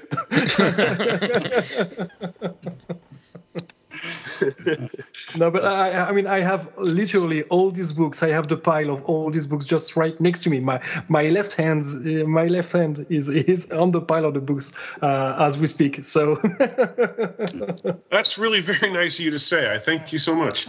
I, you know, I one of the unfortunate aspects of today's publishing world, um, and I've, I've talked to a lot of writers about this particular problem, is that it's hard to tell if people are reading your books. You can look at you can look at Amazon and see reviews, but not everybody leaves them, and so um, it, it's a different world now. It used to be when a book came out, people would publish reviews and you'd know if you were getting read if people were writing them.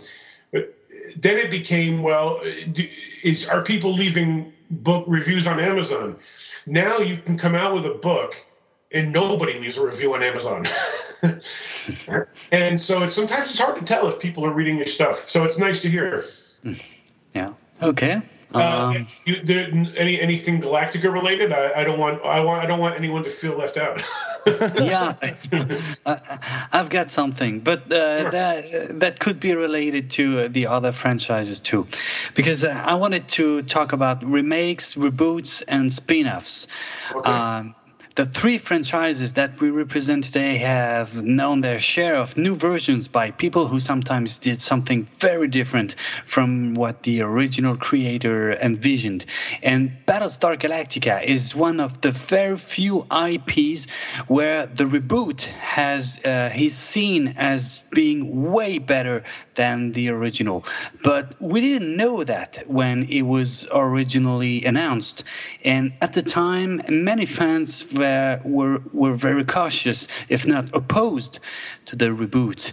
And now that a new Battlestar Galactica spin-off is in the works, uh, many fans have the same feeling again uh, because they don't want anyone to mess with they, their favorite show. Uh, but some other fans are very excited.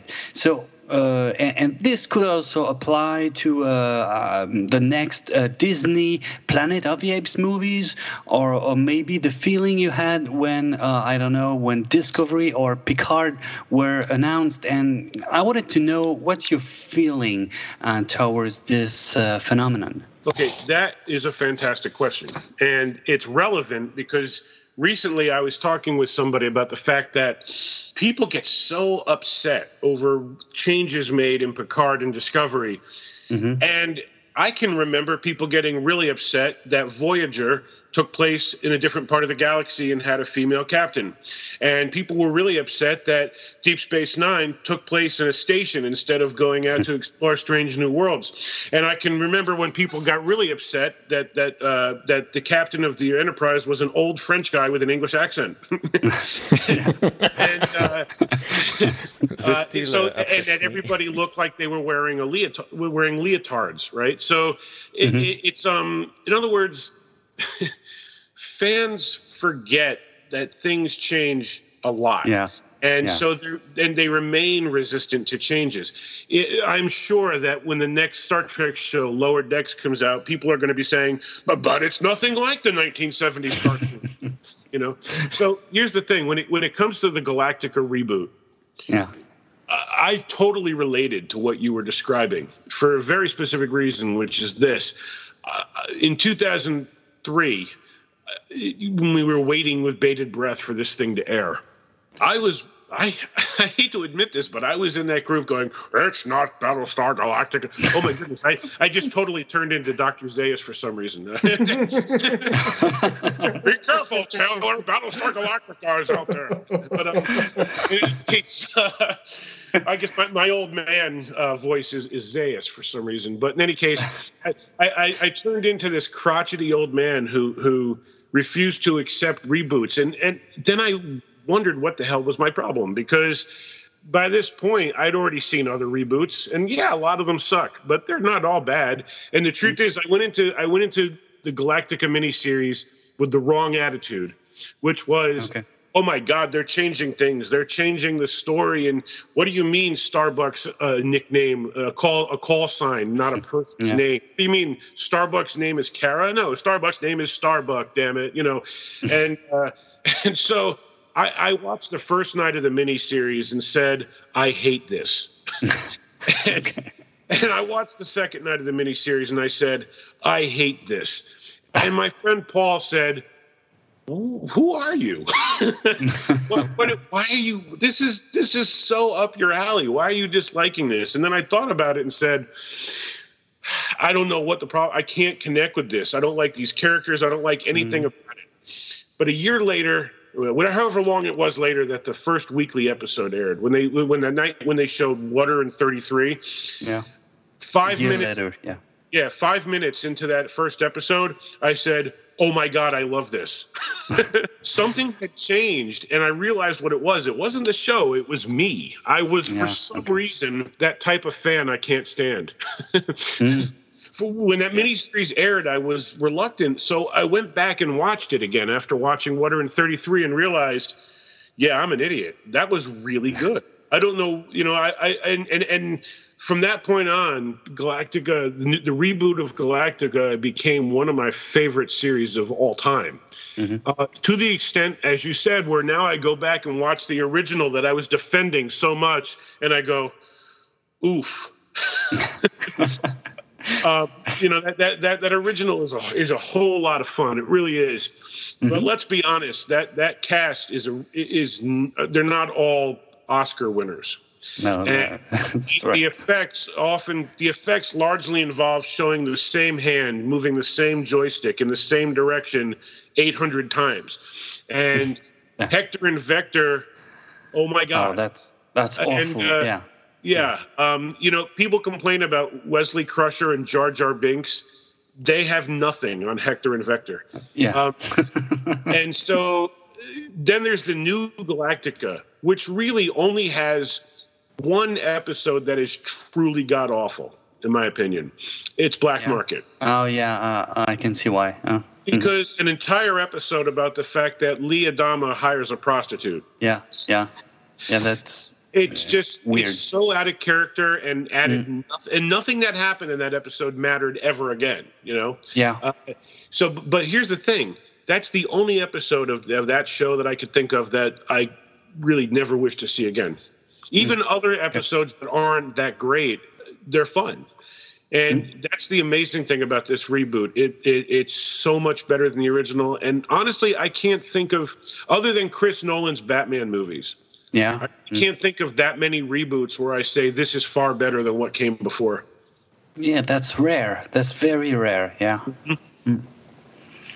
But uh, as fans, uh, uh, uh, I have the feeling that sometimes we tend to become uh, uh, in, in the way that we, we Yes. tend to become the keepers of the sacred scrolls, you know? Yes, well said. And, and uh, yeah, that that's a good parallel. I, I like it. Thank you for that. and um, Well, it why? was entirely accidental. I didn't mean to break into Zaius mode, uh, but but you're welcome. but uh, yeah, I, I was just wondering why we, uh, some of us, have uh, have a hard time to accept new concepts uh, within the same universe that we know and love. You know, I guess it's just the way it is. I don't know. I think it's just how we're hardwired. It, it's it's Yeah, part of. yeah. I think it's part. It goes back to our lizard brain. You know that that part, that base part of ourself, that that Mm. the core of our brain, that gets nervous when we hear footsteps, because Yeah. things that are different and unexpected pose a danger to us. In, in the wild, if you're out in the wild and you hear a noise, it makes it, it- you have a natural instinct to want to run away from it right? And so when you're when you're sitting in your comfy house with a locked door eating popcorn watching television it's a totally different experience but you still have the same brain in your head. Yeah. and so sitting in your house and having someone say oh look you know we made um we made starbuck a woman. Yeah that's not the same as oh by the way there's a wolf outside waiting to eat you. It's not the same in the slightest but Yeah. it it it still stimulates the idea of i wasn't expecting that i think that that's part of i i wasn't expecting that. But then the difference of course is that at no point would you ever say i'm really glad that bear ate me. But but that was a good i should never have been afraid of the bear. It turns out that being eaten by the bear was a good thing. Like that, so on the other hand you you then go all right Kara Thrace is one of the greatest characters ever to appear on television. I was mm-hmm. foolish for not not being open to this. Mm-hmm. So it's a certain degree. You, you guys might find this funny. I mentioned before that, that the reason I'm a, a sci-fi fan is due to my mom. Well, when Star Trek: The Next Generation was announced, I, I read it. I told my mom. I showed my mom an article in Starlog about it, and she said, "I don't care what you say. It's not Star Trek." and uh, th- that was that was her quote. I don't care what you say. It's not Star Trek. And and I, I kind of laughed because I knew that that she was going to watch it. I mean, it was her favorite TV show. Of course, she was going to watch the sequel. And after Encounter at Farpoint, the, the, the pilot aired, I called her from college and I said, So what'd you think? And there was a pause. And then she said, she said, and I could hear a smile in her voice. I don't care what you say. It's not Star Trek. this time, when she was saying it, it was her way of saying to me, I was wrong. I love this. Okay. and okay. that, be, that became a running joke for us for the next 30 years. So mm. Deep Space Nine came out. I don't care what you say. It's not Star Voyager. I don't care what you say. It's not Star Trek. And, and and meanwhile, she's watching all of it and calling me and saying, "Hey, did you watch this episode? It was great." But then it got even more ridiculous. Babylon Five. I don't care what you say. It's not Star Trek. Well, that's true. It's not Star Trek. that's very true. You know, so like I like I, I, called her one day. I was watching an episode of The Golden Girls, which is a you know I don't know if you have it there, but it's a a, a silly uh, sitcom about old ladies. Mm-hmm. And I called her and said, "You know, Mom, I'm watching the Golden Girls. I don't care what you say. It's not Star Trek."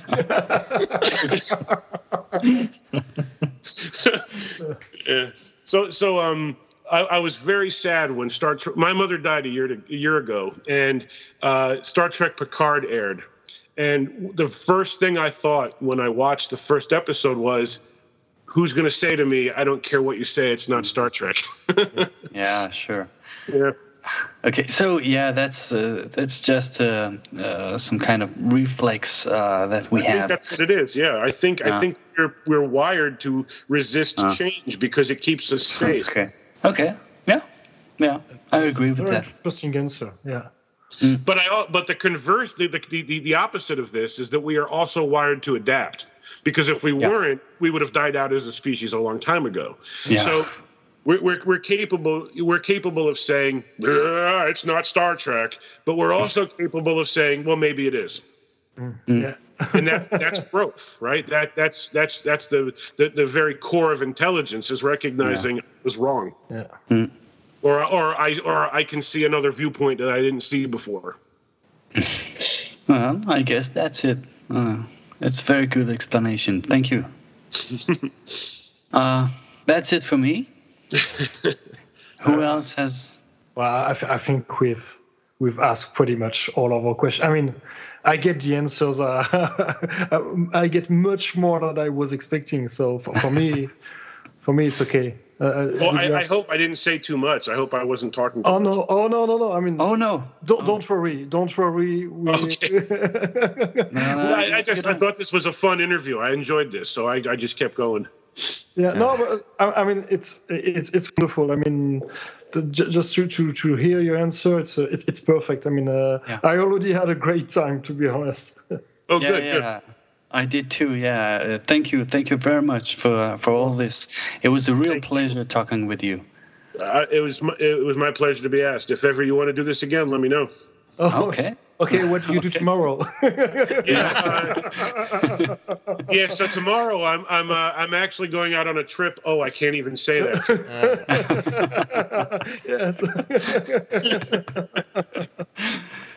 uh, thank you. No, but seriously, let me know. okay.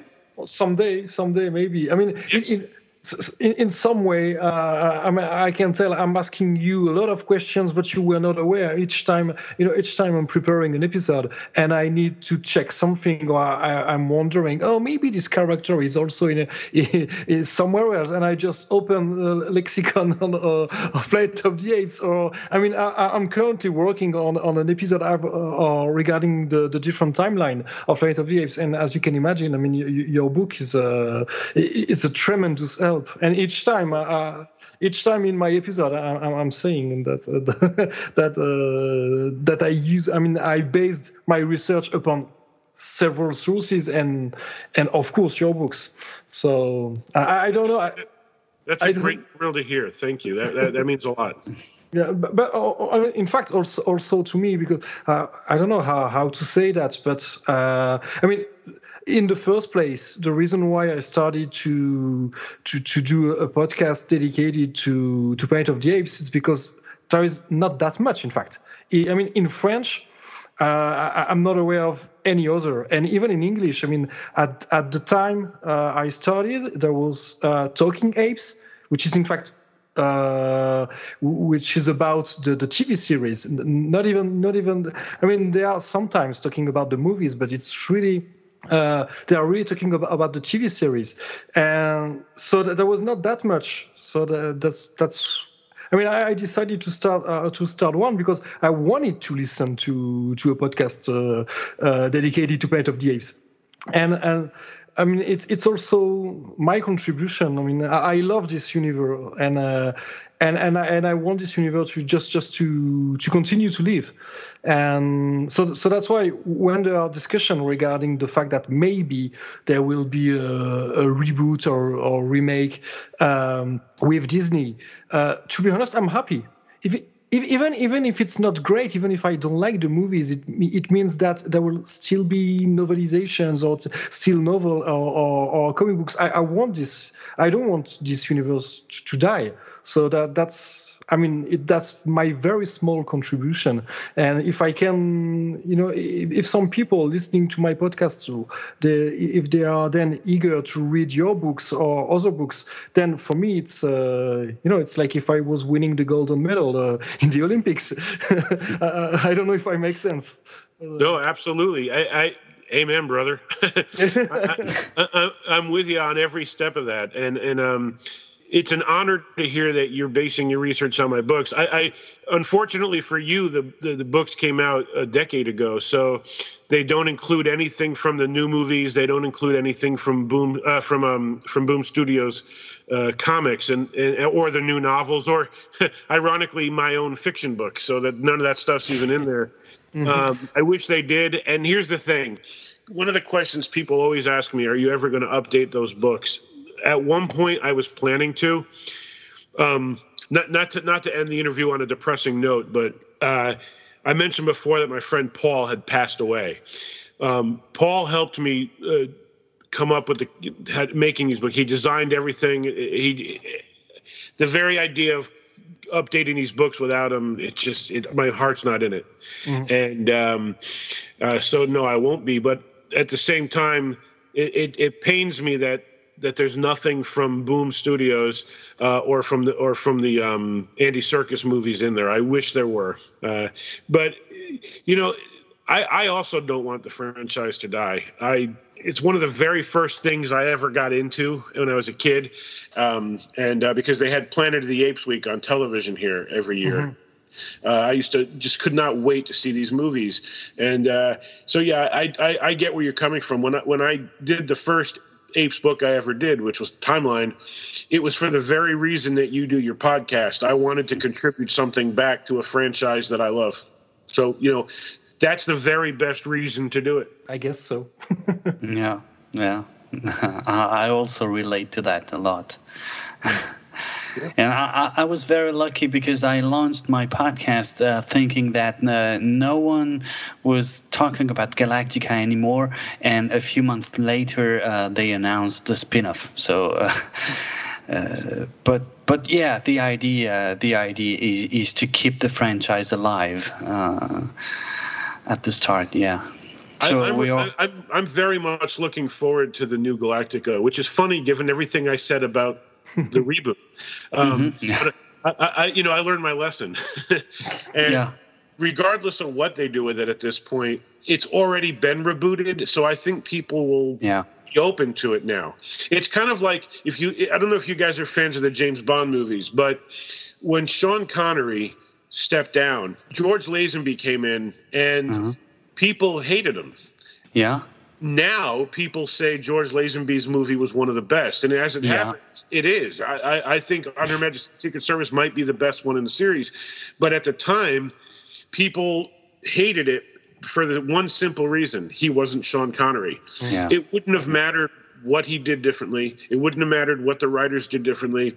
People at this point had had five Connery films, and they wanted a sixth and mm. they uh, there there were two more, of course, but that was after Lazenby, and that was because uh, Lazenby, uh, well, actually Lazenby had bad advice. He was supposed to do another one, and a, a, friend stupidly told him to hold out for more money. It was a really bad really? decision. Yeah. Oh. But um, but fans for years used to say that that was the worst movie in the series, and I thought hmm. that's impossible because Moonraker exists. um, and uh, so, so, but what what's happened though now is that over time, time has been kind. People already had the reboot. People had several actors playing him, and then when when when Daniel Craig came in, the series was rebooted. So at this point, whatever happens, the audience's mindset is primed. Everyone will be ready for whatever change because change is now part of that universe. And I think the same thing is now true of Galactica. Mm. Uh, whatever it ends up being. I mean, there are rumors that there's a TV show and a movie coming and they're in different universes. Yeah. yeah. And if that's true, that. we'll now have four versions of Galactica. Five yeah. if you count Galactica 1980, but don't count Galactica 1980. No, no please don't. so, and um, and, you know, at this point, I think a lot of us are going to say, "Cool, bring it on." Mm-hmm. Yeah. I mean, yeah, look, people people accepted um, the D- DC universes with Ben Affleck did it, even though they had just seen all the movies with Christian Bale, right? Mm-hmm. Uh, and I and it, I think it's because at this point, change is part of DC universe. Yeah. Whereas it isn't for every franchise. If uh, look at look at the reaction to Chris Pine as Pike, it was polarizing. Now I think Chris Pine as I mean I said Pike. Listen to me. I meant to say it's Kirk. Uh, mm. uh, Pine and Pike. That's why I did that. But uh, mm-hmm. yeah, uh, Chris Pine as Kirk was polarizing. People saw him and said, "That's not Kirk," and I, I thought to myself, "Actually, he did a really good job. I, I like yeah. him mm-hmm. a lot." But I think a lot of, and I think time is going to be kinder to those movies because that was the first time Star Trek had been rebooted. Mm. Uh, it hadn't been first pre uh, the first sequel, obviously, but it was the first time that was truly rebooted, and a lot of people were outraged. If ever Star Trek is fully rebooted again, people will be nicer. I think. Maybe. And I think yeah. it's going to be true if if if um to tie this all together, if the next Galactica series and the next Apes movies are reboots, I think people will be kinder than they were in the past because their brains are already wired now to accept it. We they're no hmm. longer going to see it as being eaten by a bear. yeah, that's a great conclusion, I think. Yeah, I think so as well. All right, okay. guys, thank you so much. This was fun. Yeah, it was. Thank really you very fun. much for your time. Uh, I mean, yeah. it was really kind of you to accept the invitation. Mm-hmm. So, not at all. Thank you so much. Sure. Okay, so we're off now? Okay, okay. well, um, yeah, thank you very, very, very much, Rich. Um, I, I, hope you, your family, and your closest friends will be fine during those uh, weird times. Um, thank you. I appreciate that. The same to you three.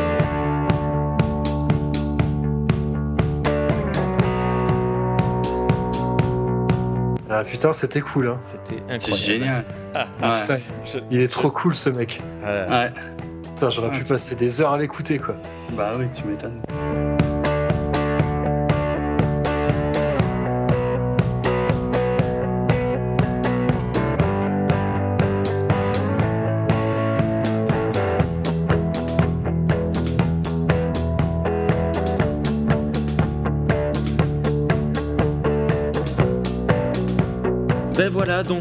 On, sort euh, de, cette, euh, cette interview, euh, je, le disais en intro, totalement incroyable de, Rich Handley.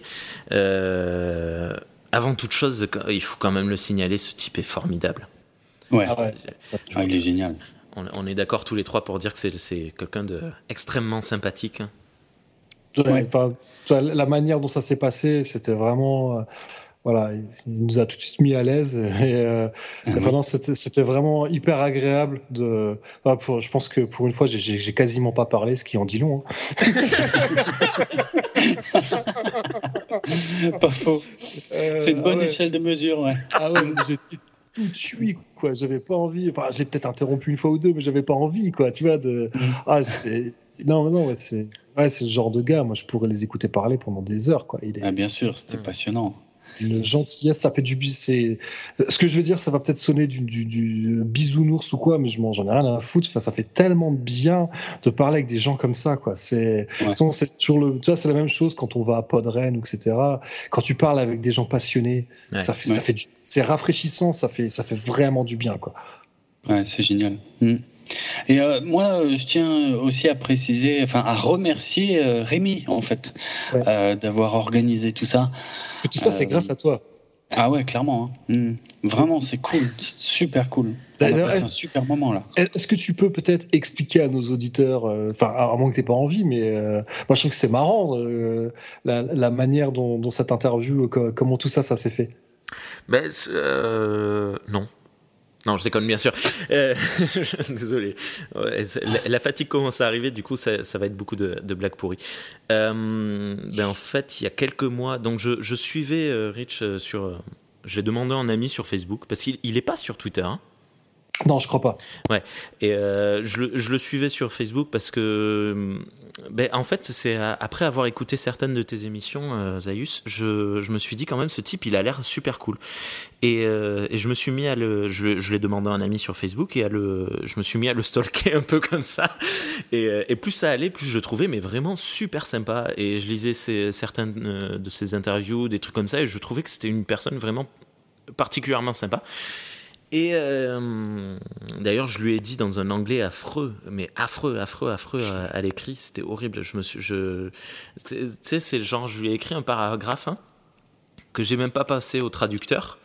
Et à la fin du paragraphe, je me relis et je me dis euh, oh là là, c'est affreux, c'est horrible, je peux pas envoyer ça. Ah et, euh, et, je, bah allez, tant pis. Et je l'ai quand même envoyé. Et je me suis dit mais quand même, j'ai craint. Et je, je l'ai passé sur le traducteur. Euh, même un traducteur automatique n'a pas compris ce que je disais.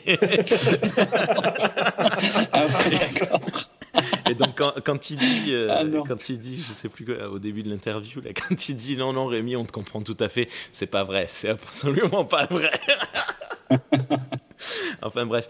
Et, hum, et, du coup, il y a quelques mois, c'était il y a presque un an, je crois. Euh, il envoie une question. Il disait euh, je, sais qu'il y a des Français qui, qui sont amis avec moi et j'aurais besoin de votre aide parce que je suis en train d'éditer de faire éditer euh, une traduction de vieux comic book paru uniquement en France et en Belgique de, de Galactica. Parce qu'en fait, il y a donc ça date dans les débuts des années 80. Il y a un magazine qui s'appelle euh, Télé Junior, euh, en Belgique qui s'appelle Super J pour euh, Super Junior, qui diffusait des, bandes dessinées françaises de d'aventures Galactica. Mm. Et d'ailleurs, je sais pas, t'en as lu Draven toi? Non, j'ai pas eu l'occasion d'en lire et euh, euh, il y en a quelques-unes euh, qui sont trouvables d'occasion. Il faudra quand même que je m'en procure, mais non, j'ai malheureusement pas eu l'occasion d'en lire. J'ai lu des articles à, leur hmm. sujet, mais j'en ai jamais lu. Ben, Alors voilà, pour avoir eu la chance d'en tenir entre les mains, euh, euh, c'est très léger, tu sais, c'est vraiment des, histoires, euh, des aventures simples et fun. J'aurais dû les scanner, j'y pense maintenant, tu sais. Il y avait même un, des magazines que j'ai eu dans la main avec un dossier spécial Star Trek, La colère de Cannes. Je, l'ai ah, juste feuilleté, je l'ai même pas lu parce que tu sais le truc il est arrivé super bien emballé et tout machin. Je me suis dit allez allez je le déballe. je, je l'ai ouvert mais j'ai même pas pensé à le scanner. Je me suis, je l'ai même pas vraiment lu en profondeur. J'ai juste euh, mm. feuilleté. Enfin bref. Et euh, et du coup en fait il a, il faut savoir que ces, ces magazines sont assez facilement trouvables hein, sur euh, tout ce qui est eBay, Rakuten, tout ça. Mais il y en a 4-5 qui sont assez compliqués à obtenir. Euh, on ne sait pas pourquoi, on en a parlé euh, très longtemps euh, avec Rich. Il me disait ben, J'ai fait des études, il n'y a pas eu d'histoire de, de, rupture dans les, dans, les, dans les diffusions, il n'y a pas eu d'incendie qui aurait brûlé tout un stock. Ou des, enfin, on ne sait pas pourquoi. Il y a, y a 4-5 numéros qui sont assez compliqués à trouver. Et, et, de toute façon, en tant qu'Américain, il n'avait pas accès à certaines parties de eBay, ni ben, mm. Rakuten. Euh, et euh, donc il y en avait quatre en particulier qui, qui n'arrivaient pas à trouver. Et, euh, Et donc, euh, on en a trouvé le, sur un seul mois trois presque immédiatement. Ça coûte dans la vingtaine d'euros à peu près. Si vous les trouvez à plus cher que 20 euros, ça vaut pas le coup. franchement, euh, si vous cherchez un petit peu plus longtemps, euh, entre 15 et 20 euros par là. sans les frais de port. Et il y en a un, par contre, ça fait 8 mois. 8 mois qu'on est dessus, depuis l'été dernier, donc depuis l'été 2019. on cherche, on cherche, on cherche et, euh, et incroyable, introuvable. C'était une horreur absolue.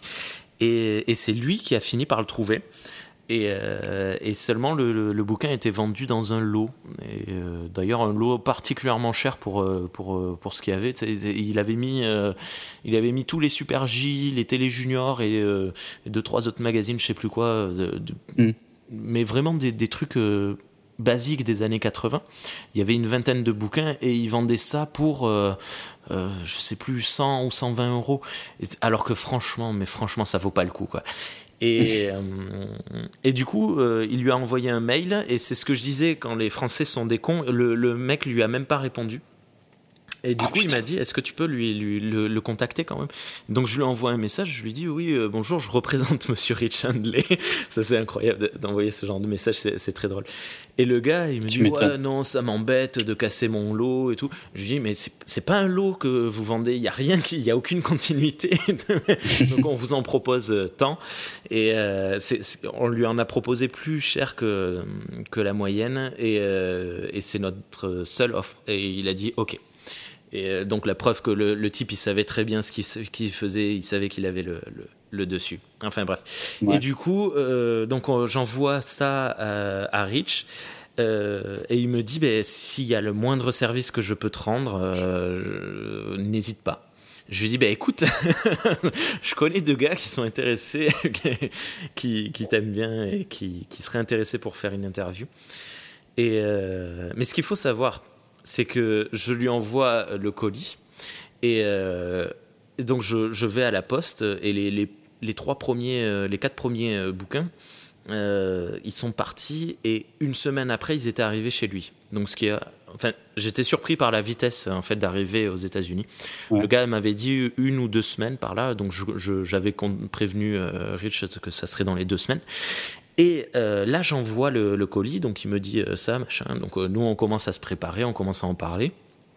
Et le colis n'arrive pas, n'arrive pas. Je regarde le suivi, j'étais à punaise, il est toujours bloqué en France. J'appelle la poste et tout, et ils me disent non, non, je sais pas pourquoi, le, le, colis est bloqué à, je sais pas, une ville, Noirmoutier ou un truc comme ça. Incroyable. Et. Hum, et j'attends, et en fait, il se trouve que ça coïncidait avec euh, les événements du début de, du blocage du coronavirus. Et en fait, les États-Unis ont complètement bloqué tous les courriers qui arrivaient d'Europe. Ah. Et du coup, il a mis, euh, il a mis euh, un mois à arriver. Parce qu'en fait, c'est pas tant qu'il l'ait bloqué, c'est qu'il l'ait laissé quelques jours en quarantaine, puis il est testé en arrivée apparemment. Mm. Et euh, évidemment, bah, vu qu'il n'y avait pas. Enfin, évidemment, je dis évidemment non, mais j'habite dans le Gers, un coin très reculé où le premier can n'est arrivé que plusieurs semaines plus tard. Donc, euh, donc le, le, courrier n'était pas était sain. Mais euh, du coup, voilà, j'ai eu super chaud parce que j'avais pas pris d'assurance pour celui-là, ce qui est complètement bête de ma part. Mais mm. j'ai eu très peur que le, le colis n'arrive pas et que Rinch me dit T'es un trou de cul, je te, je te fais pas ton interview. enfin bref, voilà. Et du coup, euh, du coup, je sais plus. Qu'est-ce que c'était la question ah, C'était ça que, tu, racontes, voilà, que tu racontes comment. Comment on est arrivé là Je pense que je pense que tu as fait une réponse assez assez complète. Désolé, je, je, me suis perdu un peu. Ah, Et du coup, voilà, il a accepté euh, très gentiment. Ok, excellent. Bah vraiment, c'était une super occasion. Franchement, merci. Hein. Mmh. Ah c'était vraiment, vraiment très chouette. Puis voilà, ce qu'il faut quand même préciser, c'est qu'il est. enfin, les, réponses qu'il a apportées étaient. Même si on s'en doutait un peu qu'il allait, qu'il allait être généreux dans ses réponses, c'est quand même au-delà de, de, ce qu'on espérait. Quoi. ouais, ouais. Vraiment, Il, il, a, il, a, il nous a pas pris par-dessus la jambe, il nous a, il, mm. voilà, il a traité nos questions avec, avec beaucoup de sérieux, alors que, alors que pour lui, on est de parfaits inconnus. Et, et ça, ça c'est vraiment, vraiment appréciable. Et hum, je, pense qu'il avait aussi un peu le, besoin de parler parce que je sais pas si vous vous souvenez au début de l'émission, il disait je, suis très stressé à cause de toute cette affaire de, de, confinement, tout ça. Et je pense que le, fait de, parler, ça l'a libéré. enfin, j'ai trouvé qu'il se sentait bien dans l'émission, dans l'enregistrement. En tout cas, c'est l'impression que ça donnait. Ouais. Ouais, ouais clairement. il avait l'air super à l'aise. Il était content de parler avec nous. Enfin, j'espère, mais en tout cas, c'est aussi le feeling que j'ai eu, quoi. non, non, c'était vraiment euh, génial. Pardon. Bravo à tous les deux euh, parce que c'était assez. Euh, bravo pour pour votre qualité d'élocution en anglais. C'était incroyable. Moi, j'étais oh là là là là, c'est incroyable. Je me croirais à la télé. en train d'écouter un vrai podcast. J'étais ouf. Euh, parce qu'il faut savoir que moi, je, je, alors je comprends tout à fait l'anglais. Je, je, regarde que les films, euh, tout, enfin tous les films en version originale. Je, je lis euh, pas mal de bouquins en anglais, mais j'ai beaucoup de difficultés à, à m'exprimer. du coup, merci d'avoir traduit mes questions, de les avoir arrangées et de les avoir dites pour moi parce que c'était, c'était, enfin, j'étais vraiment mal à l'aise de, de, de, faire ce truc en début et c'était, c'était cool. Donc lui il disait qu'il était tout à fait, euh, Rich euh, expliquait qu'il était tout à fait ouvert pour euh, si on a d'autres interviews, mais oh, pourquoi pas un jour continuer d'envoyer des mails par-ci par-là, envoyer des, gens à d'autres personnes qui ont, parce qu'il y a beaucoup de connexions entre la planète des singes, le Battlestar Galactica et Star Trek, et pourquoi pas contacter d'autres personnes comme ça qui auraient pu avoir le, nez ou les mains un, peu dans ces trois univers. Oui, bien sûr. Ouais. C'est clair. Un jour, c'est pas. Avec joie. Hein. question. Hmm. Hmm. Euh, il y, y, a un petit moment où, où j'ai, euh, je, voulais en parler avec vous et qui, qui m'a fait beaucoup rire. Euh, c'est, c'est un moment où Rich disait qu'il, qu'il avait beaucoup apprécié vos questions parce que c'était pas des questions qu'on lui pose habituellement. Les il a fait ce compliment pour tes questions aussi. Oui, oui, oui, ouais, Et, euh, euh, il disait, parce que d'habitude, on me pose la question euh, qu'est-ce que vous aimez dans Star Trek? Et là, je, de suite, je suis allé sur le, Google Drive et j'ai supprimé la question mais qu'est-ce qui te plaît dans Star Trek? J'ai. En plus, non, c'est dur avec toi-même c'est dur avec toi-même parce que c'était pas ça ta question. Ta question, elle était, elle était, elle, était pas conne du tout. C'était pas ça ta question. C'était. Euh, alors je me souviens plus exactement la tournure, mais c'est un peu, c'est un peu ça. Si. C'est euh, qu'est-ce qui vous inspire le, qu'est-ce qui t'inspire le plus dans Star Trek? C'est quand même, c'est une question quand même beaucoup plus intéressante que qu'est-ce que tu aimes dans Star Trek? Ta question, elle est pas plate. Elle est, non, non, non. Elle est, je trouve que tu es, dur avec toi-même. Non, non. Voilà. euh, je sais pas, qu'est-ce que, qu'est-ce que vous avez à, retenir de, de, cette interview qui était incroyable C'est le mot de la soirée pour moi. Bah, Ouais, juste moi ce que j'en retiendrai, c'est que oui, effectivement, peut-être que peut-être qu'il faut pas être timide et, pas hésiter à contacter euh, des gens dont on admire le travail. Déjà, ne serait-ce que pour leur dire en fait, parce que c'est vrai ce que ce que dit aussi Rich dans que finalement il n'y a pas tant de gens que ça qui laissent des commentaires et tout. Et honnêtement, j'ai jamais laissé le moindre commentaire sur un, sur aucun de ces bouquins. Et, euh, et, je me dis ouais, en fait, je suis con, pourquoi je le fais pas? Et, euh, et donc ouais, c'est je le fais très rarement mais c'est vrai qu'à chaque fois, des fois, ça fait du bien de dire à un artiste euh, ou à un auteur simplement, euh, j'ai bien aimé ça, ou, ouais, ou mm. tel, voilà, telle chose, telle. Le, pareil, parce que là, j'en parle dans la musique, j'ai eu aussi l'occasion de, rencontrer des gens dont voilà, dont j'apprécie énormément la musique et même dont certains sont des amis. Hein. Et parfois, on, a encore plus de pudeur quand c'est des amis. Mais ça m'est arrivé quand même de dire à des gens, bah, tu sais, il a, t'as fait tel disque ou telle chanson, ça m'a accompagné à telle époque de ma vie. Et, et souvent, la réponse, bah, elle est, cool, quoi. Tu sens que les gens, bah, ça, les, ça les laisse pas indifférents en fait quand on leur dit ce genre de choses. Donc, euh, faut pas, faut pas avoir peur en fait de, de dire. Euh, et encore une fois, je, dis ça alors que je suis mal placé pour le dire, parce que je le fais trop peu souvent, mais, euh, mais ça fait du bien aussi de dire à quelqu'un euh, euh, voilà, que, que, son travail compte pour nous. C'est vrai, c'était une, une, super occasion de faire ça puisque moi j'ai aussi un de ses bouquins. il a moins écrit sur Galactica, mais quand même, c'était aussi une, de mes sources d'infos pour, pour mon podcast. Et euh, donc voilà, il y avait, ouais, il y avait ça qui était cool à faire.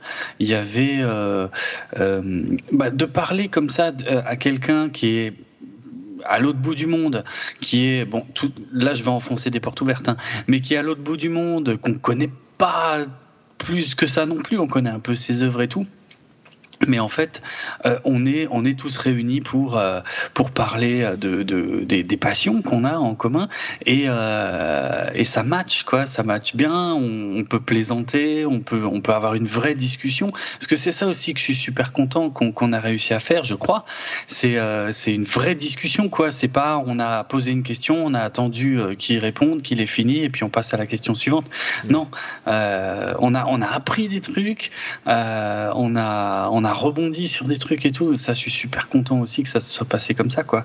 Euh, mais c'est parce que lui est, quelqu'un de vraiment super cool et qu'en plus il connaît son sujet, mais alors d'une manière qui est juste incroyable euh, pour nous. Euh, et donc voilà, non, c'était c'était top, quoi. C'est génial, ça, ce genre d'expérience. Merci, merci Rémi encore, hein, franchement, vraiment. J'ai pas fini de le dire. Hein. non, mais, mais c'est vrai quoi. Mais pareil, mais finalement, c'est peut-être une conclusion. Moi, ma conclusion, c'est peut-être une conclusion qui est, qui est plus euh, Star Trekienne.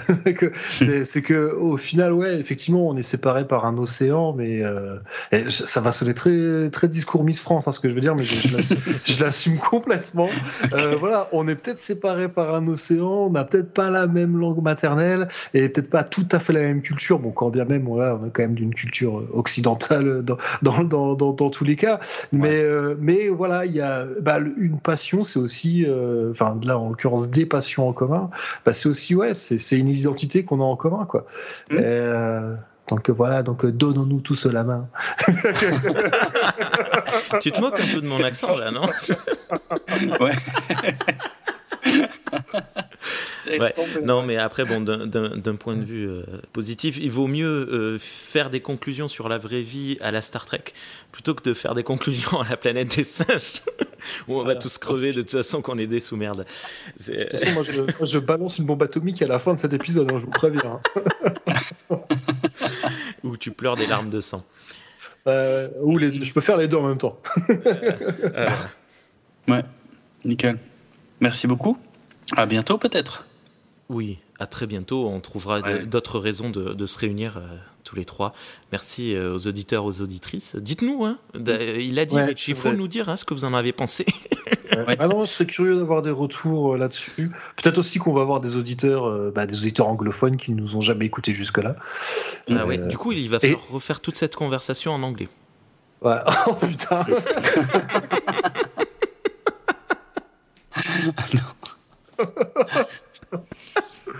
oh merde. Okay. This was very fun to do. Thank you very Oh merde. je pense qu'il est vraiment temps qu'on conclue. Mais là, en fait, je suis un peu. Euh, ce que d'habitude, euh, quand. Tu sais, j'ai l'impression qu'on. comment on conclut, bordel? Parce que quand si c'était un épisode de Cornelius Enzira classique, je sais comment je le conclue. J'ai conclu tous de la même manière, mais là, euh, là c'est un peu. comment qu'on fait, bordel? Si vous avez écouté cet épisode dans un Viper en faisant le salut vulcain, vous étiez dans le vrai. D'ici au prochain épisode, portez-vous bien, prenez soin de vous et ceux que vous aimez, et à bientôt les centurions. Salut les primates et longue vie et prospérité.